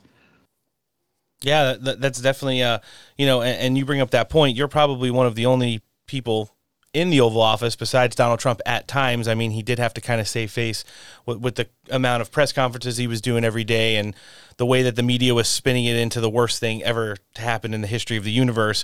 But that really stood up to Anthony Fauci in the White House and, and kind of went toe to toe with him um, in regards to the way that the pandemic was being handled. Um, once we get into the virus, obviously, we're, we're Yeah. I mean, everyone who listens to this show, they follow you, they follow the War Room, they're supporters of, of President Trump and the America First agenda. We we got to touch on the on the 2020 presidential election. Um, Sure. Your views, obviously, on on how the media, big tech, Wall Street all helped labor unions use the pandemic to kind of get us to the point that we're at now. I mean, how was it working through that and seeing it unfold when, Yeah. when you you essentially knew it what was going on? The um, there, there's no question in my mind uh, that the election was stolen from the people um, of America. And um, again, I referenced the In Trump Time book. There's a number of chapters in there. For example, the chapter uh, homage to Perry Mason, the curious case of the delayed vaccine, shows how Pfizer and the FDA and Fauci conspired to prevent the president from being able to announce a positive uh, surprise before election day. You know, that's the kind of thing that was going on. Meanwhile, big pharma is like slamming the, the president uh, for wanting to uh, keep drug prices down. So, so there's that um, ele- element in, in terms of the election. Um, you had um, uh, the Democrats uh, basically implementing what I describe um, as uh, the, the stuff the ballot box strategy. And it's something that I came up with. It's like after the election on November 3rd, um, I knew something was wrong, but I figured that the Trump campaign, Kushner, Stepien, and Clark, would aggressively prosecute those irregularities. And when they didn't, um, there's a chapter in the book. It's it's like I go in on Thanksgiving Day, no turkey, no football, no problem, and I begin wading through what are literally thousands of affidavits and other documents, and I come up with the, the three volume Navarro report, and then uh, that goes into the in Trump time book with with with a lot of enhancements and updates. But the the the, the central message is that there was no silver bullet the Democrats shot to kill the, the, the Trump presidency. It was rather death by election irregularities. And when you mention big tech and all of that, um, in the in Trump time book, there's a there's a tale about how Zuckerberg yeah. and used Facebook bucks to spend more money. He spent more money than the Trump campaign did in the six battleground states. Now think about that for a minute. Think about that for a minute. And what he did was he privatized what should be a public election system in a way with drop boxes um, and ballot harvesting that allowed the Democrats to stuff illegal ballots into uh, into the, the ballot boxes in, in Dane County around Milwaukee, uh, Detroit uh, around Mich- in Michigan, and, and Philly, of course.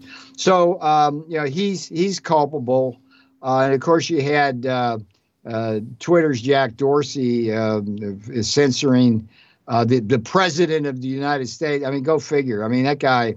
Um, Zuckerberg, there's a lot of people who should be um, before grand juries for a lot of different reasons. Uh, Fauci should just go straight to jail for what he did. But Yeah. Zuckerberg, uh, Dorsey, Pichai, uh, be interesting to see whether they colluded on uh, on taking President Trump down. Certainly Albert Bourla at Pfizer. Yep. Um, he's accused p- anybody who questions uh, his vac- vaccine uh, and the universal vax policy. They're, we're criminals, right? Okay, you look at science and it doesn't support that policy, but we're criminals, not not intelligent, rational Americans expressing our our uh, First Amendment rights. So there's a lot of lot of villains in the In Trump Time book, um, and it's it, there's a lot of granularity, and, and I hope people will will will buy the book, give it to their friends. The audio um, book is really cool if you're not in, you know, write it, do your commutes and things like that. But its mission is really important. It's Fire Fauci, get him in jail. We got to get him away from our kids. Yeah. Hold the Chinese communists accountable for what they did uh, in Wuhan here and unleashing a pandemic and get to the bottom of November 3rd because I don't think we could really go forward until we, we do that. If you and I, think about this, if you and I were sitting here and you were interviewing me in 1961 November, okay? And um, yeah, I had uh, I had worked for Nixon when he was vice president, and and we knew what then what we know now unequivocally, historical, accurate fact. Kennedy stole the election from Nixon. We we know that. That's not in dispute anymore. Would we be sitting here having an interview and would you say to me, hey, do you think Nixon should run in 64 and won't it be great when we take back the Congress in 62? Or would you be saying, uh, look, we know we know Kennedy stole it. Let's take it back by getting that the, this decertification of results in Illinois and Texas where it was stolen. Yep. And and let's put Nixon in the White House now. I mean, I think that's any rational person uh, who believes in fairness. That's the route they would do, and that's the route I think we need to do with uh, Donald John Trump. You know, that's a great analogy, and I don't think I've heard that one before. But obviously, Yeah. like you said, it is historical, documented fact. And when it comes out of your mouth and you compare it to the 2020 election, it makes a whole lot of sense. All right, we are now living under an illegitimate regime. Like we we've already covered that. We don't need to go into specifics. We we covered extensively on our show, and you guys do a whole hell of a lot better job when you guys do it on and when you're on War Room. But there are consequences that go along with this.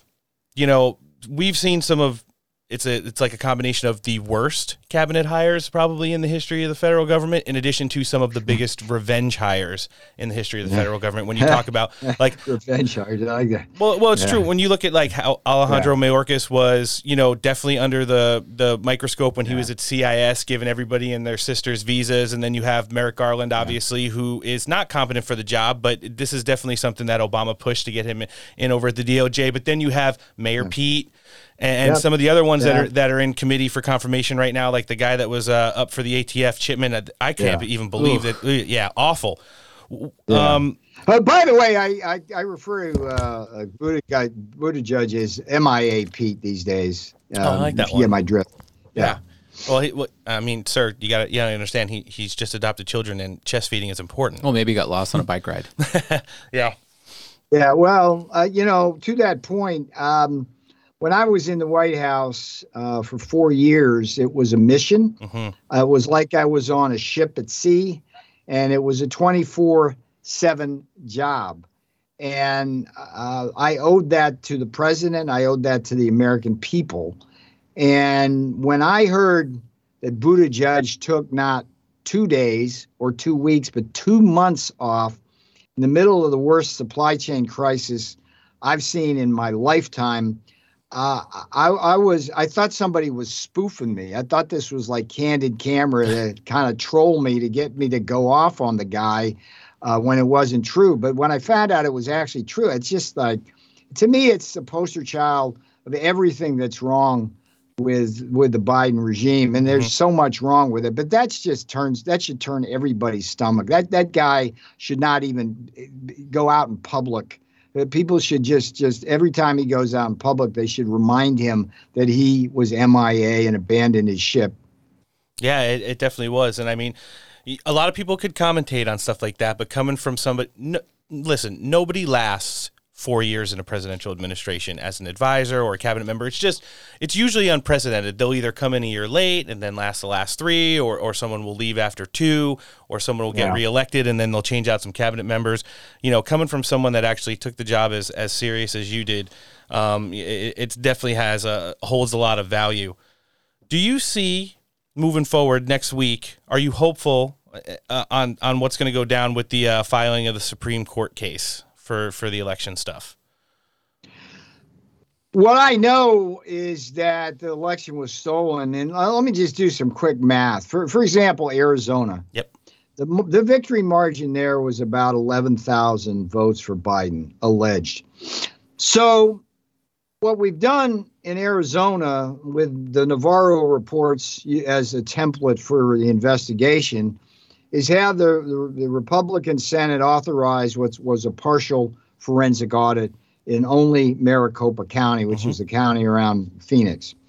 What they found, among other things, was rounding out uh, 50,000 ghost voters who voted absentee in the election. Now, a ghost voter is one who casts a ballot absentee, and you go back to find them and they don't reside at that address. Clearly, an illegal vote. It was ghost voters that were used in Chicago uh, to steal the election from Nixon by Kennedy through Mayor Daley. So it's not like this hasn't happened before. Now, here's what we know, and here's the here's the here's the math. We know that Biden carried absentee ballots by a minimum of two to one. So if you throw out 50,000 votes, that's a 17,000 vote swing in favor of Trump, which is more than enough right there to overturn the election result and decertify. So and that's just one result. I and, and every single one of the six battleground states, I can do a similar kind of calculus and show to you that that that election was stolen. So um, I think I think um, what's important is to continue activity at the state level to press for full forensic audits, get the receipts, as we say on the War Room, and then take action, action, action. Yeah, that's definitely something that uh, I think uh, needs to keep going, and, and and hopefully, you know, we've seen some the wheels turning in Wisconsin, looking kind of hopeful there at the state level. You're seeing them really kind of, it, it's it's all who wants to be the first person that that the mainstream, you know, the legacy media is going to take and say this state is disenfranchising all their voters. When it's dead voters, when it's you know census voter rolls, it, it's people who don't live in the state, fifty people living at one address. Those are the people that are going to get audited out of these. You know, get to the bottom of the 2020 election. It's not going to be real human voters, and, and you know you've already had hundreds of thousands of people across the country in those six swing states have their names cleansed from voter rolls. You've seen Yeah. Pennsylvania this week, secret meetings. Arizona this week, secret meetings. Like, what's going on? Uh, you know, and, and hopefully we get some some disposition out of this at, at some point in the near future, definitely before the midterms. Um, you, you know, one other thing I wanted to bring up because you you did say you, you were like the trade specialist, but you've already gone toe to toe with Fauci. Uh, you've done deep dive in the Navarro report on the election, the border, you know, which is is so crucial to the United States. Your Yeah. numbers are turning out to be the most accurate numbers out of anyone that could have forecasted this going in. How did you see um, that coming, and and and you know, how did you think it was going to get as bad as it really is? When uh, when I was in the administration, I did a report on illegal immigration, so I had access to all of the data. I looked at it very carefully, and and and you can see kind of what the numbers are in terms of arrests.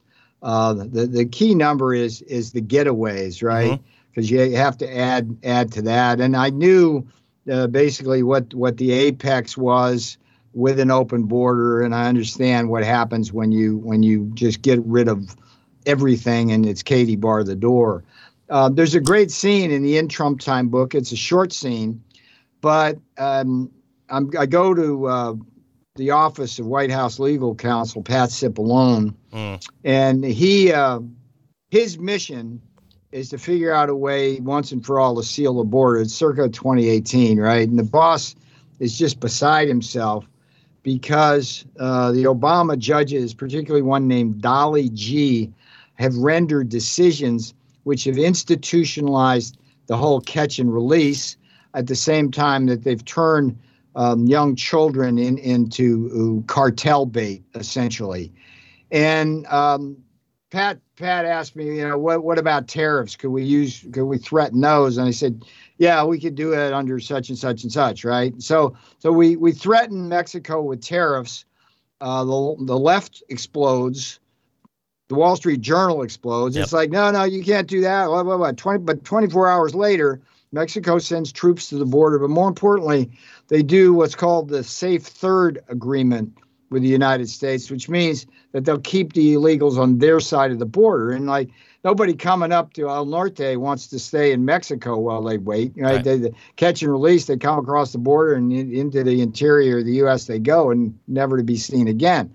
So the boss parlayed that safe third with Mexico into similar agreements with the Northern Triangle countries, El Salvador, Guatemala, and Honduras. And just right then is like boom, shut the border. And so I I could see what the numbers were before, I could see what they were after, and and I know kind of what's going to happen, not just when you open the border, because the, the other thing, I mean, I'm a macro guy. What I process was what's happening now is is now instead of having 95% of the illegals come from Mexico and the Northern Triangle, we got the world massing into Brazil and then coming up in caravans. So the, the the amount of people, and here's the thing, it's like when you, it's not just that that they dismantle the safe thirds. They, they the border patrol, customs and border, when they get overwhelmed, there's a knock-on effect where where you just can't catch anybody. Yeah. So the number of, of getaways is even bigger. So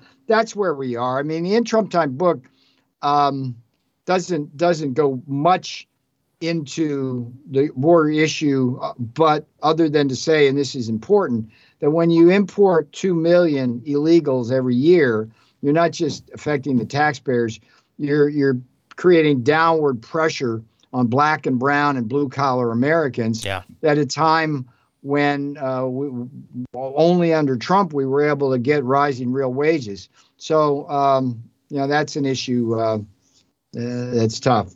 Yeah, and it's definitely one that that still needs to be addressed moving forward. Um, there were a lot of witch hunts during the Trump administration. We had impeachment volumes one and two, in addition to all the other things that they, uh, you know, tried to pin on the president and, and members of him administ- uh, his administration moving forward. It seems like this week they they decided to, you know, since since you probably couldn't be roped into the January 6th commission, they were going to try and have uh, James Clyburn invite you to come down and, and talk for, uh, you know, some COVID witch hunt thing. I mean, this is just kind of out of control. It's it's not only to the point to where it's like beating a dead horse because at the end of the day they waste all this money and there's never a there there. It, we wouldn't have to have subcommittees if like crimes or inappropriate things happen that because then people would just be charged. How, how do you feel now that, that they're they're going after? I mean, they've gone after Steve Bannon. You know, they've they've subpoenaed pretty much everyone, and now and now they're kind of yeah. coming and knocking on your door. Is is this is this just you know more DC theatrics that's going to go nowhere? Well, they literally knocked on my door today. Uh, sheriff came with a deposition, which which I, I thought unusual because um, when their Clyburn's office co- contacted me yesterday, they said, uh, all, uh, "Do you acknowledge receipt of the subpoena?" And we don't need to send a marshal. I said, "Yeah, sure, no problem." And and then they go ahead and send a sheriff. So what they're all they're trying to do is intimidate me. They're trying to intimidate Bannon. Um, they're they're basically using Congress as a tool to investigate rather than legislate. And it, it's interesting to me. It's like when um, when I got the subpoena by email, uh, I had I had phone calls from all sorts of press people before I got the email. So clearly, the committee leaked that information to right. the press. So say it's a political circus. I mean, I'm a big boy. Comes comes comes with the game. They're gonna uh, you know, Clyburn's uh, game here um, is basically to try to say that the Trump administration was derelict in its duty um, in in the pandemic. And you know, my response is, read the In Trump Time book or listen to the In Trump Time book because the first third of the In Trump Time book is is a is a beautiful granular explanation of how quickly we were moving in in Trump time on what I call the five vector pandemic attack strategy, which was vaccines, therapeutics, it was ventilators, it was PPE, and it was testing. Yeah. And the miracles that we pulled off, um, even as as the Fauci's and Pelosi's and De Blasio's of this world were still claiming that there was nothing to worry about. I mean, I started working on this thing in late January, and it wouldn't be till March that uh, the World Health Organization declared it a pandemic, and we had uh, Pelosi dancing in San Francisco, and De Blasio saying, "You know, come on down." You know, so so the idea that that Clyburn would would would accuse um, me or me particularly, me of all people. Yeah. I mean, no, you're not getting rid of. No, read the In Trump Time book. If there's anybody in this town who was on this from the beginning, it was me. I mean, I, if it weren't for me, we wouldn't have had the vaccine as quickly as possible. If it weren't for me, we wouldn't have had remdesivir Yep. as quickly as possible or monoclonal antibodies. If it weren't for me, we wouldn't have had all the PPE we had in time. If it weren't for me, and there's a cool chapter in uh, in the In Trump Time book I call the Italian swab job. if it weren't for me, it, we wouldn't have had enough testing swabs because I got in 72 hours swabs out of the Italian Alps over here on a military aircraft and dispensed to six different cities on a FedEx plane. We weren't messing around. So Clyburn, it's like you know, it's it's like for me, Clyburn should be the second most scorned person in Washington D.C. The first one is Biden for all his failures, but Yeah. let's not remember. Let's remember how Biden turned things around. It was in South Carolina with with Clyburn's um, endorsement, and and that man has to bear responsibility for for the the, the tragedy which is the Joe Biden presidency and, and the, the the the joke that is you know but Clyburn by uh, guilt by association. Um, he, he, he's a, he's the last person who should be throwing stones at anybody for screwing up America. Sounds like someone uh, is definitely in need of a signed copy of In Trump Time. definitely Mr. Clyburn. I, I will be delivering a box to the committee.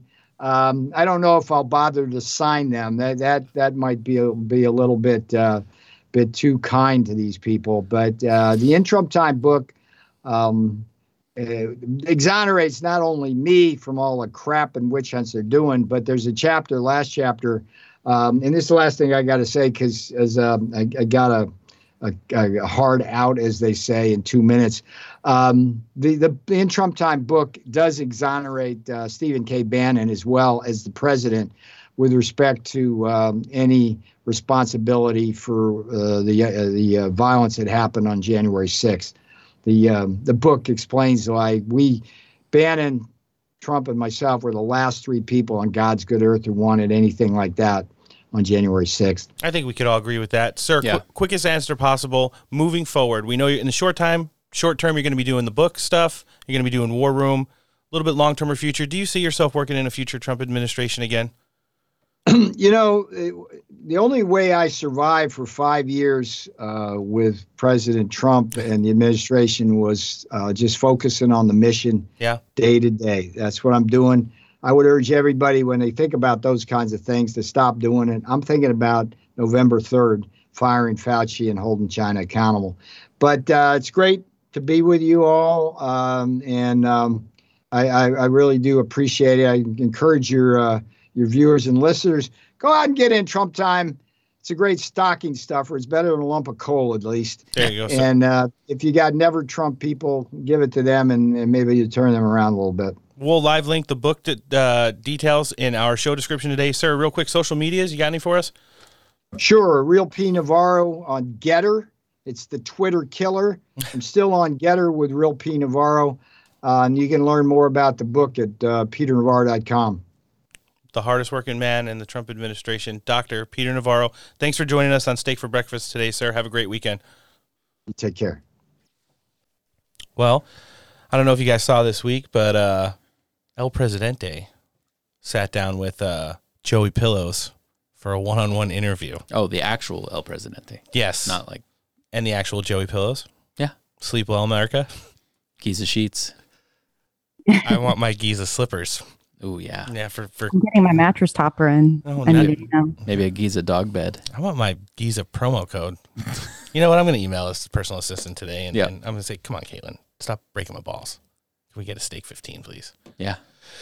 Oh man! All right. So th- yeah, they sat down for a one-on-one interview. I believe it was at the event, um, the American First Policy Institute event, because Donald Trump was wearing a tuxedo. Um, if it wasn't, it's kind of weird, but I still kind of like it. Uh, he definitely knows how to dress.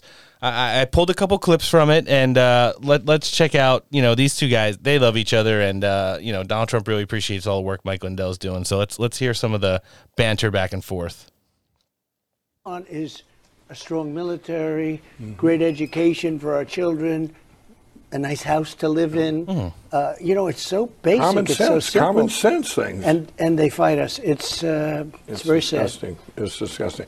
Well, you go back to November 4th, and we all lived this twilight zone.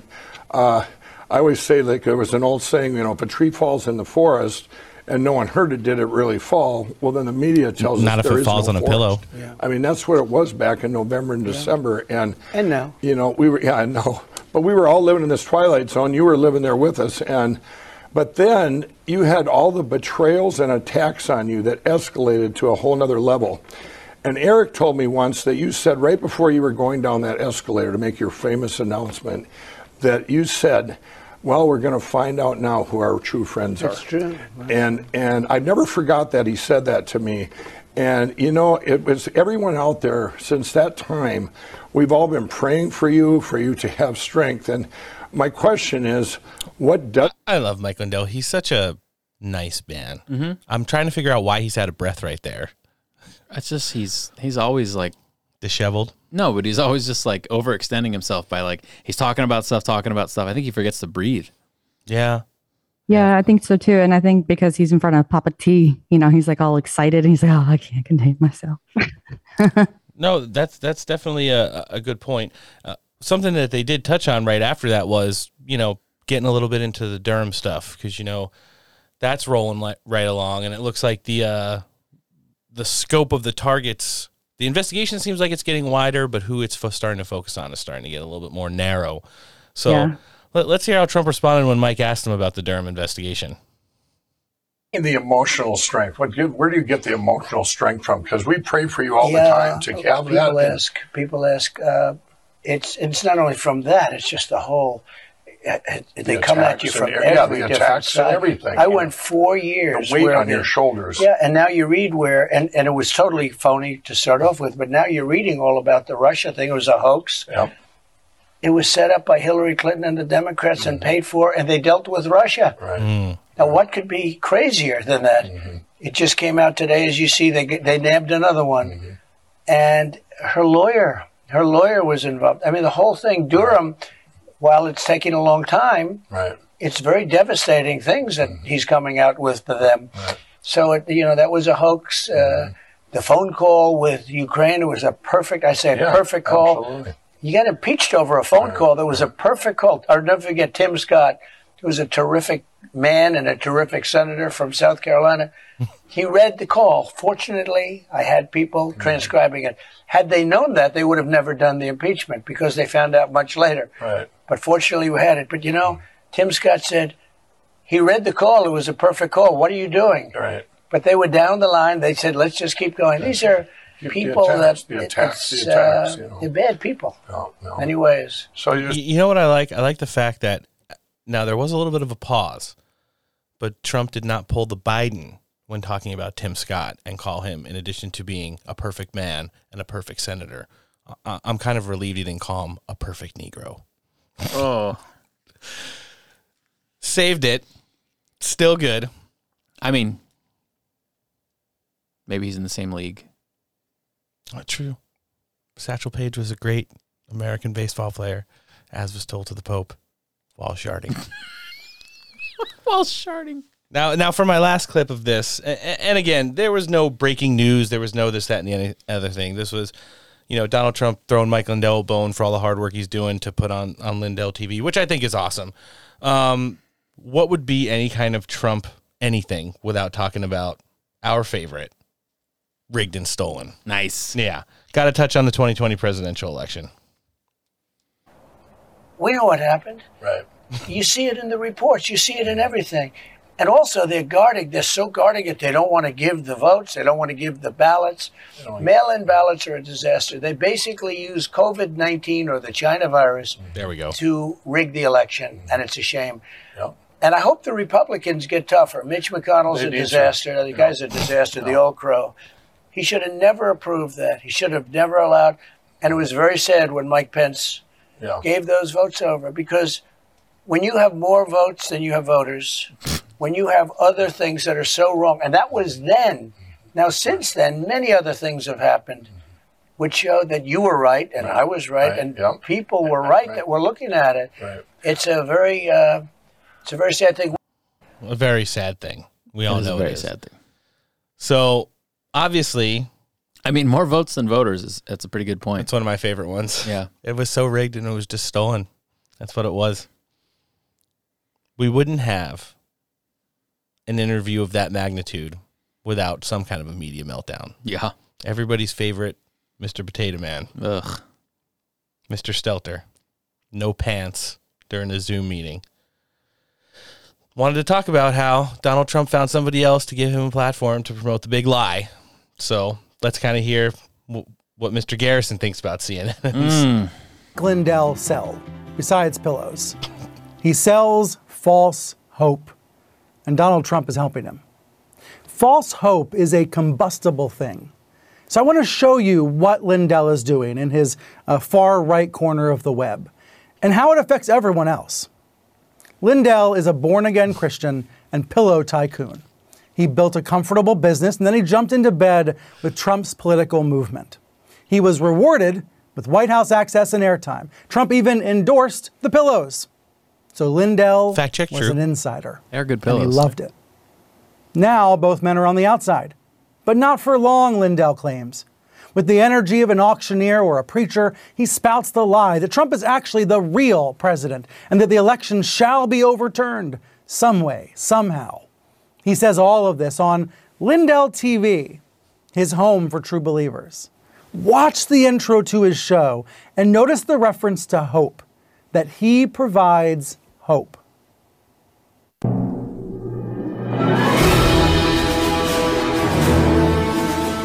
This is the Lindell Report, bringing you news combined with hope by offering practical and achievable action points to assist you in defending and preserving faith and freedoms. And now, here is your host, Mike Lindell. It's the music from Independence Day, by the way. Hello, everybody. It's like the Daily Show, right?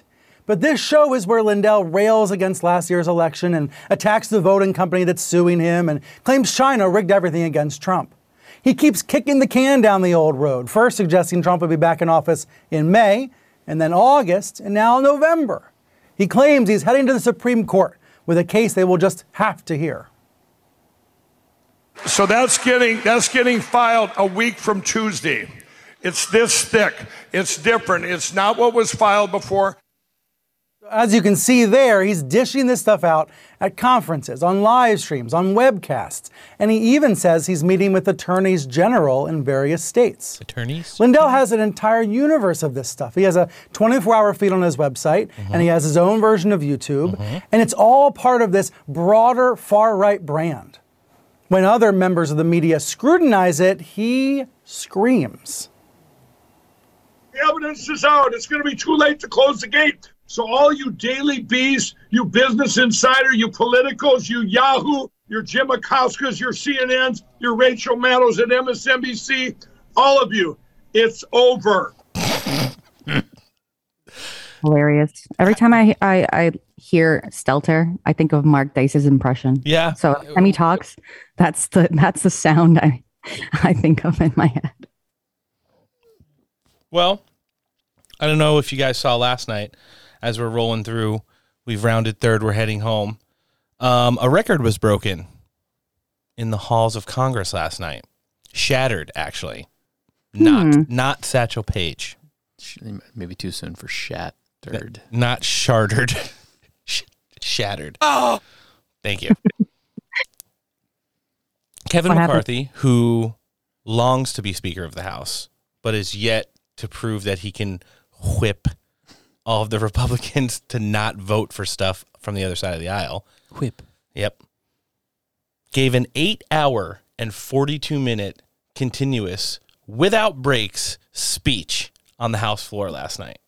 What the fuck? No pee breaks, no Perrier, Maybe he stole some of Biden's diapers. just talking. Shattering Nancy Pelosi's record, I believe it was in the four hour range. If I had to listen to Nancy Pelosi, Pelosi, Pelosi for four hours, No, you were probably right with Pelosi. How could she even talk for that? I mean, she can't even talk for fucking 30 seconds. I mean, just imagine. Like, is there is there like a recording of that? Is Remember, that like a thing we can, can? Can you imagine? Like, she doesn't make sense when she talks for two minutes. Kid, Like, she's been in politics for like what, 40 years? I mean, 400 years? Yeah, there was a, yeah, exactly. Back when she uh, proofread the Constitution. but but this was an, a, a direct response to stopping the build back crappier reconciliation from getting passed after it went through the uh, the scoring office yesterday and showed that it would cost the American taxpayers almost three quarters of a trillion dollars when Joe Biden told everybody it would cost them zero. Tax breaks for the rich. it's tax- a little bit of a difference in tax, pricing. tax increases for the middle class. And again, well, then it makes sense. The eight hours, you know. I mean, I would have a lot to say too, but eight hours, damn. Yeah. So, long story short, they just wanted to make a stand. They prevented them from voting on it yesterday. I believe it was voted on and sent on to the Senate today. It's going to be DOA, but in the Senate, apparently, because of the because of the uh, the office score. But still, you, you get to see. I, I I haven't been able to look yet because we've been doing the show. What Republicans went and voted with it today. But w- let's listen to a little bit of those. Now, listen, I only have a few brief clips, so don't worry. It's not going to be eight hours. I got some of the footnotes uh, on what exactly was going on last Maybe we should night. have episode eighty four, just eight hours of filibuster. the reawaken the House of Representatives story. All right, let's let, let's check some of this out. That CBO report said a growing debt burden could increase the risk of a fiscal crisis and higher inflation, as well as undermining confidence in the U.S. dollar, making it more costly to finance public and private activity in the international markets. I'll guarantee you this, Madam Speaker the dollar won't be the world currency then. The CBO report they reported that with the growing debt and the rising interest rates, the net spending for interest more than triples the relative size of the economy over the last two decades of the projection period, accounting for most of the gross growth in total deficits. I guess you're going to have to hire more IRS agents. Mm. A New York Times article reported that the CBO warned that such high debt levels will lift borrowing costs, slow economic output, and raise the risk of a financial crisis. The Committee for a Responsible Federal Budget, a fiscal watchdog group, warned after a preliminary forecast was released last month that the nation's long term outlet was an air raid siren that be- can be heard for miles. Well, there's kind of the tone. No, Noah's already uninterested. Yeah, it was, mm, yeah. Yeah, it's boring. St- stop it. I'm so, kidding. Did Pelosi, did Pelosi sit there for the whole eight hours? You think? No, I was wondering that too. because I kept going back and forth, and every time I clicked the live feed, he was still there. So I kept wondering if it was like archived videos, but it was saying it was live, and there was like thousands of people in it.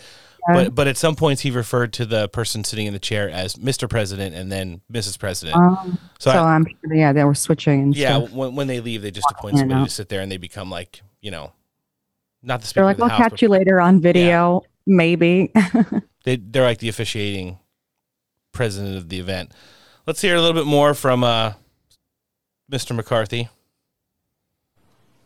This isn't a Republican or Democrat issue. This is the safety of this nation. Hmm. What do you think's going to happen to that border Spicy. when you provide a billion dollars in amnesty? What do you think's going to happen when you reward people with $450,000? Where do you get the money? From the hardworking taxpayers of America. You know, there was a point, and I don't think I have the clip because it was like a really long one where he was talking about the American people didn't elect Joe Biden to be FDR, and from the friggin', you know, third tier at the top of the house, AOC, of course, yells, I did. And it's just like, you didn't even know who the fuck Yeah. FDR is. Shut your fucking mouth. She doesn't know anything. She's some rando from fucking upstate New York. From some Pretends to be from the Bronx. Exactly. Last last clip of Kevin McCarthy here, looking kind of grouchy. I don't know if Speaker Pelosi stays around. Hmm. Well, the damage that she's doing is a lot. Personally, I hope she stays. I want her to hold hand that gavel to me. I want her to be here. Oh, scissor me timbers. Did he say hand that gavel to me? Yeah, because you know he's vying for Speaker of the House, to which people Yeah. took to Twitter and said, You Hmm. do know that the Republicans are going to nominate either Jim Jordan or even have Donald Trump nominated for Speaker No, of the House. I, I mean, I, I, I've heard the whole Donald Trump like theory, but I really don't think he would. Well, it's interesting. I mean, it, it wouldn't be a bad. It wouldn't be bad. But me personally, me personally, I wouldn't want. I want him as president. well, I, I do too. But if, if he's You know. not, if he's not going to get back in through the courts, then then it's been suggested on War Room, and it's pretty funny that you mention it because w- when you think of Donald Trump, I mean, he's still pretty well connected with Mark Meadows, right? They're meeting on a regular Right. basis. Well, Mark Meadows went on War Room this morning and talked about Donald Trump being Speaker of the House. Let's hear it. Ooh. I would love to see the gavel go from Nancy Pelosi to Donald Trump. As you talking about melting down, people would go crazy. As you know, you don't have to be an elected member of Congress to be the speaker. Wouldn't you? Wouldn't you see? She would go from tearing up a speech to having to give the gavel to Donald Trump. Oh, she would go crazy. Noah likes that one. President Trump came for 100 days and sort things out and then step out and announce his 2024 campaign. To me, it has made sense. If they win a supermajority in the House, like everyone's assuming, I mean, Bannon's line right now is 100 seats. We're going to rule the Senate for 100 years. That, that's that's what he's pushing on the American people, and, and that's that's what he wants. Like they call it the MAGA posse to to be out there, you know, on the ground working towards. Not being able to nominate a private citizen is something I believe that's happened twice. Uh, a former president in between presidencies, it's happened once. I believe it's Grover Cleveland, and I wouldn't hate it. And like he said, it doesn't matter if you're in control of, of a supermajority in the House. Like Donald Trump could come in, piss everybody off for hundred days, and then they could, you know, fight over if it's going to be Kevin McCarthy or Jim Jordan. So I mean, I would love Jim Jordan. He'd be amazing. if Jim Jordan know. has a representative seat in 2022, he might be running for a Senate spot. Yeah. So You never know. I mean, it's a good plan B, definitely. I mean, amazing plan B, right? But like I said, personally, I would love to see him in the, you know, back in the presidency. But if, you know, we had a plan B, that would be the next best thing. what do you think, Noah? Not opposed. I mean, it'd be funny. Yeah. Just imagine him sitting there with his legs crossed, leaning back in one of those chairs, just shitting on people. it would be so fucking So, funny. I- uh, I'd probably be the watch it more. burn. Would, would they have to give him his The Twitter epic back? burn to that bitch. If he was back to being a public figure, would they have to give him his Twitter back? Like if he was like Think a, an elected official? I mean, I don't think that. I think they suppo- they would probably be supposed to, but they wouldn't. Can we talk about one other thing real quick before we wrap? I know you guys probably saw it yesterday, and, and it's only because there's a it's a razor thin majority in the House. Paul Gosar, Mhm. N- Noah. Now you've seen the video. Yep. Was it the worst thing you've ever seen? Was it kind of funny? Yeah. But but do you think it was anything ridiculous? No. He he was censored by the House of Representative and stripped of all of his committees. Oh wow. Yeah. Yesterday. ridiculous. it was so stupid. It's so stupid. It's like considering like everything the left has done and like it, it- it's fucking crazy. they, I mean, they're, they're they're just like grasping for straws. Or like they're trying to like do. I mean, they have 11 months left to do this, and then it's over. Like it's pathetic though, for real. Like really, they got mad about that. Oh, showing AOC getting murdered. Like the fucking headlines. I couldn't believe it. it- it's just it's it's. I mean, I'm not like. I mean, a lot of people want to see her gone, but you know, I'm not. Nobody's like vi- like. But how, nobody's how many people in But the last? Kathy Griffin holding a dismembered Trump head, that was okay. Exactly. That's what I was gonna say, and that's what I had in mind. It's like seriously right now, and that was like plastered all all over the country, and people like cheered it, and the and like some anime meme video. No, but, but but real. Pe- it's not even about like the famous people because they they're just going to do that because Right. they're, they're completely irrelevant. Like Kathy Griffin, I'm so thankful that she caught advanced cancer. It's like the greatest thing ever. Yeah, and Karma's a bitch. That's Yeah, a, it- it that's certainly a, is. That's a mean thing to say. Trump curse strikes again. Listen, yeah, don't. There is a Trump curse. I'm telling you. Look at our elected officials. Maxine Waters called for violence against Trump cabinet members. Nancy Pelosi called Donald Right. Trump Hitler and members of the Republican Party Nazis and stormtroopers. In addition to all the bad stuff they said about law enforcement. And then there's so many other ones who have made polarizing comments over, you know, the course of the last 5 years for them to even think that like a fan-made anime video that he retweeted when his Twitter account says retweets are not endorsements. Mm-hmm.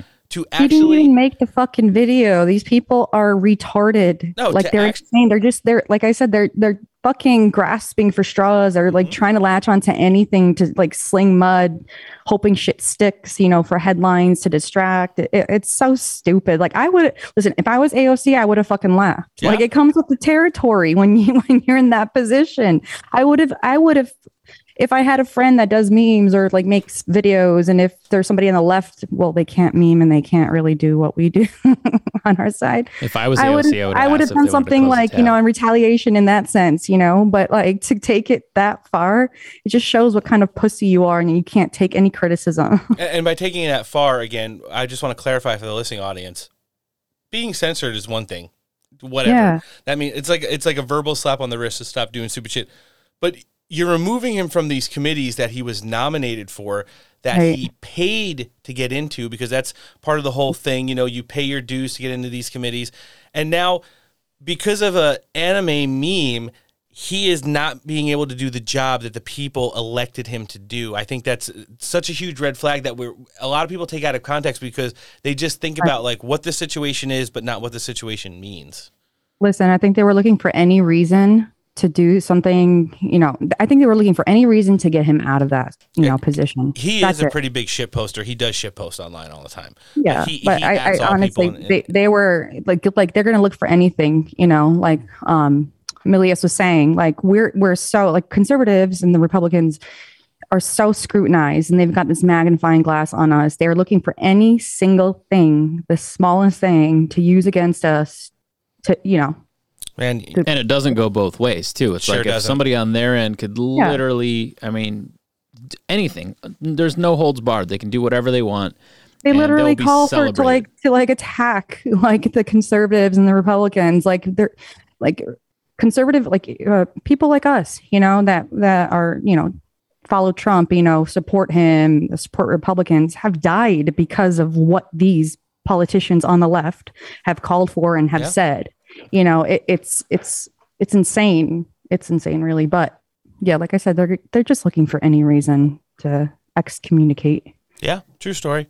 And uh, you know, moving forward, we'll, we'll we'll keep an eye on it, see where it's going, and see what it does. You know, people like there was people in the Senate yesterday. I mean, Jim Jordan and obviously Matt Gaetz in the House of Representatives said that they are not only going to nominate Paul Gosar and Marjorie Taylor Greene for committee spots, they're going to uh, nominate them for spicier ones when they take back the House in, in 2022, which I like. Yeah. And and then we'll, we'll hopefully they'll move a whole bunch of Demo- Democrats moving forward. Um, Wait, so if they're calling Trump Hitler, Yeah. And- so and- does that make Biden Shitler? I like it.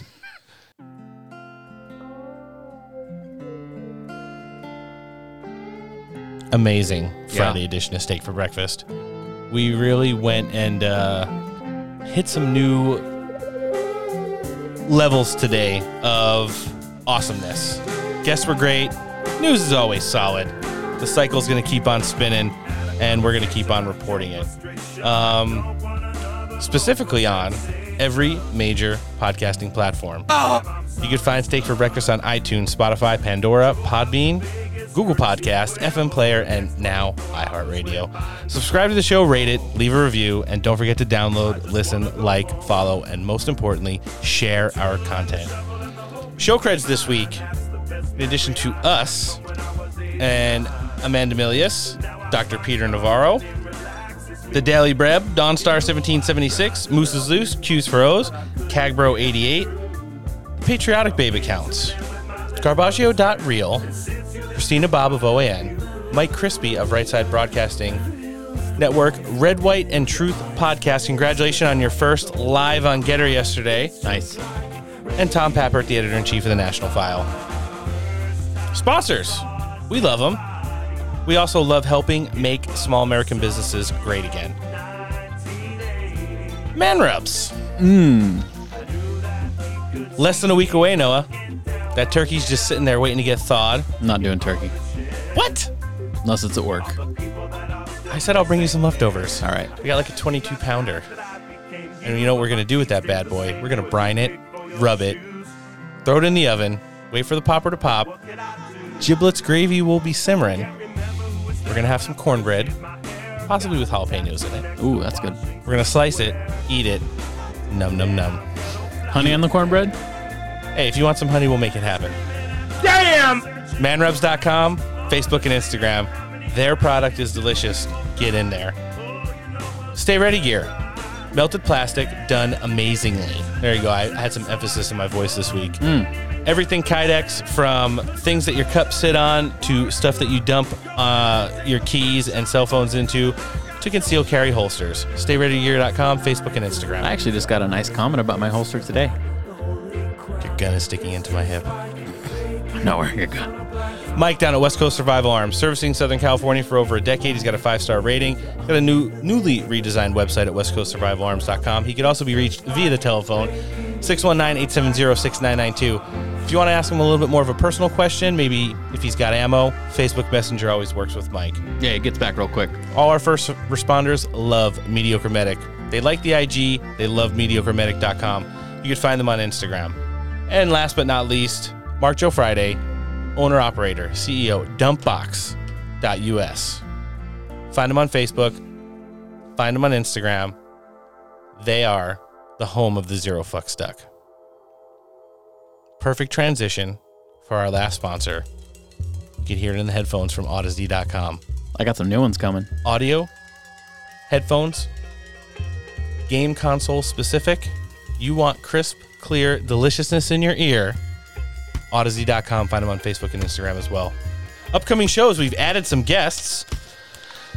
We got coming up on Tuesday, Miss Gabby Fox. Everybody loves her from the influencer community. In addition to, it- it's a reschedule, but it's like not a cancellation, it's a move backer. Tricia Flanagan, running in New Jersey 3, America First cab- candidate. She'll be joining us on Tuesday.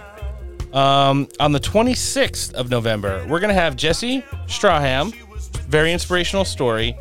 And we're going to circle back with none other than Mr. Clay Clark, man, man behind the Reawaken America tour. Man, you want to hear some energy behind a microphone? It's that guy. Yep, and we, we've already had we've already had like the COVID version, the one he brought to War Room and to our show in July. He's got all new material, and he's gonna make us sweat for 27 and a half minutes next Friday. Uh, on the 30th of Nove- November, we're gonna have our moderator Chris Paul and Zuby. It's gonna be a great episode. House candidate out of Arizona on the 3rd of December, Josh Barnett just locked that in. Influencer and podcast host Jessica Harlow will be joining us on the 7th of December.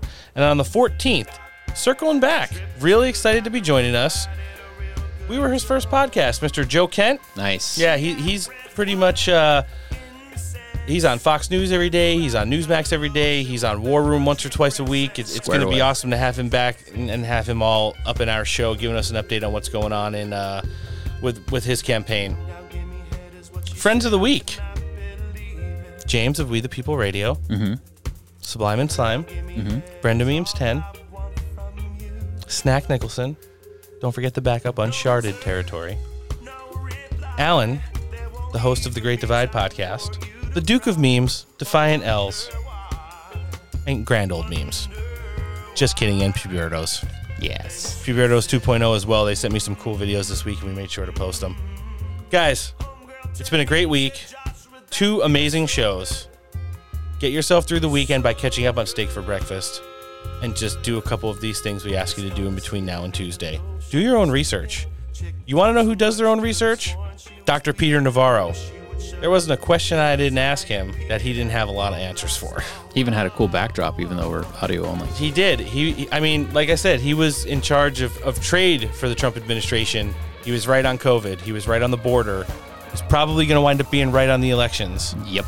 And he's not going to get convicted by any bullshit Nancy Pelosi committee. So we, we, we, we're grateful for having him on. He does his own research. Go and do your own.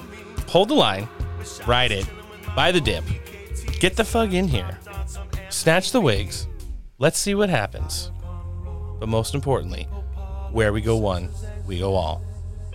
This has been episode 83 of the Steak for Breakfast podcast, and we'll be back on Tuesday with Gabby Fox and Tricia Flanagan. I'm Roan. Noah, bye. Have a great weekend. Miss Antoinette, Bye, guys. lovely as usual. Thanks for listening, and take care.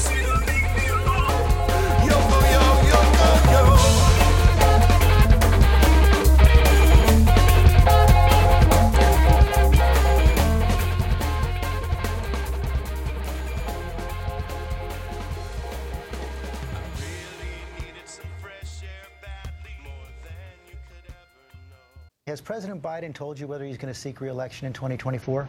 What President Biden and I started our day talking about, as we normally do, is um, bringing in members of our intelligence community to review the, the presidential daily brief and talk about classified information around threats to our national security and hotspots around the world. After that, we had an, another couple of meetings, and then I went over to the Capitol because I'm the president of the Senate and um, broke a tie vote there. And we are focused on implementation of the bipartisan infrastructure deal. So you're not discussing 2024 yet?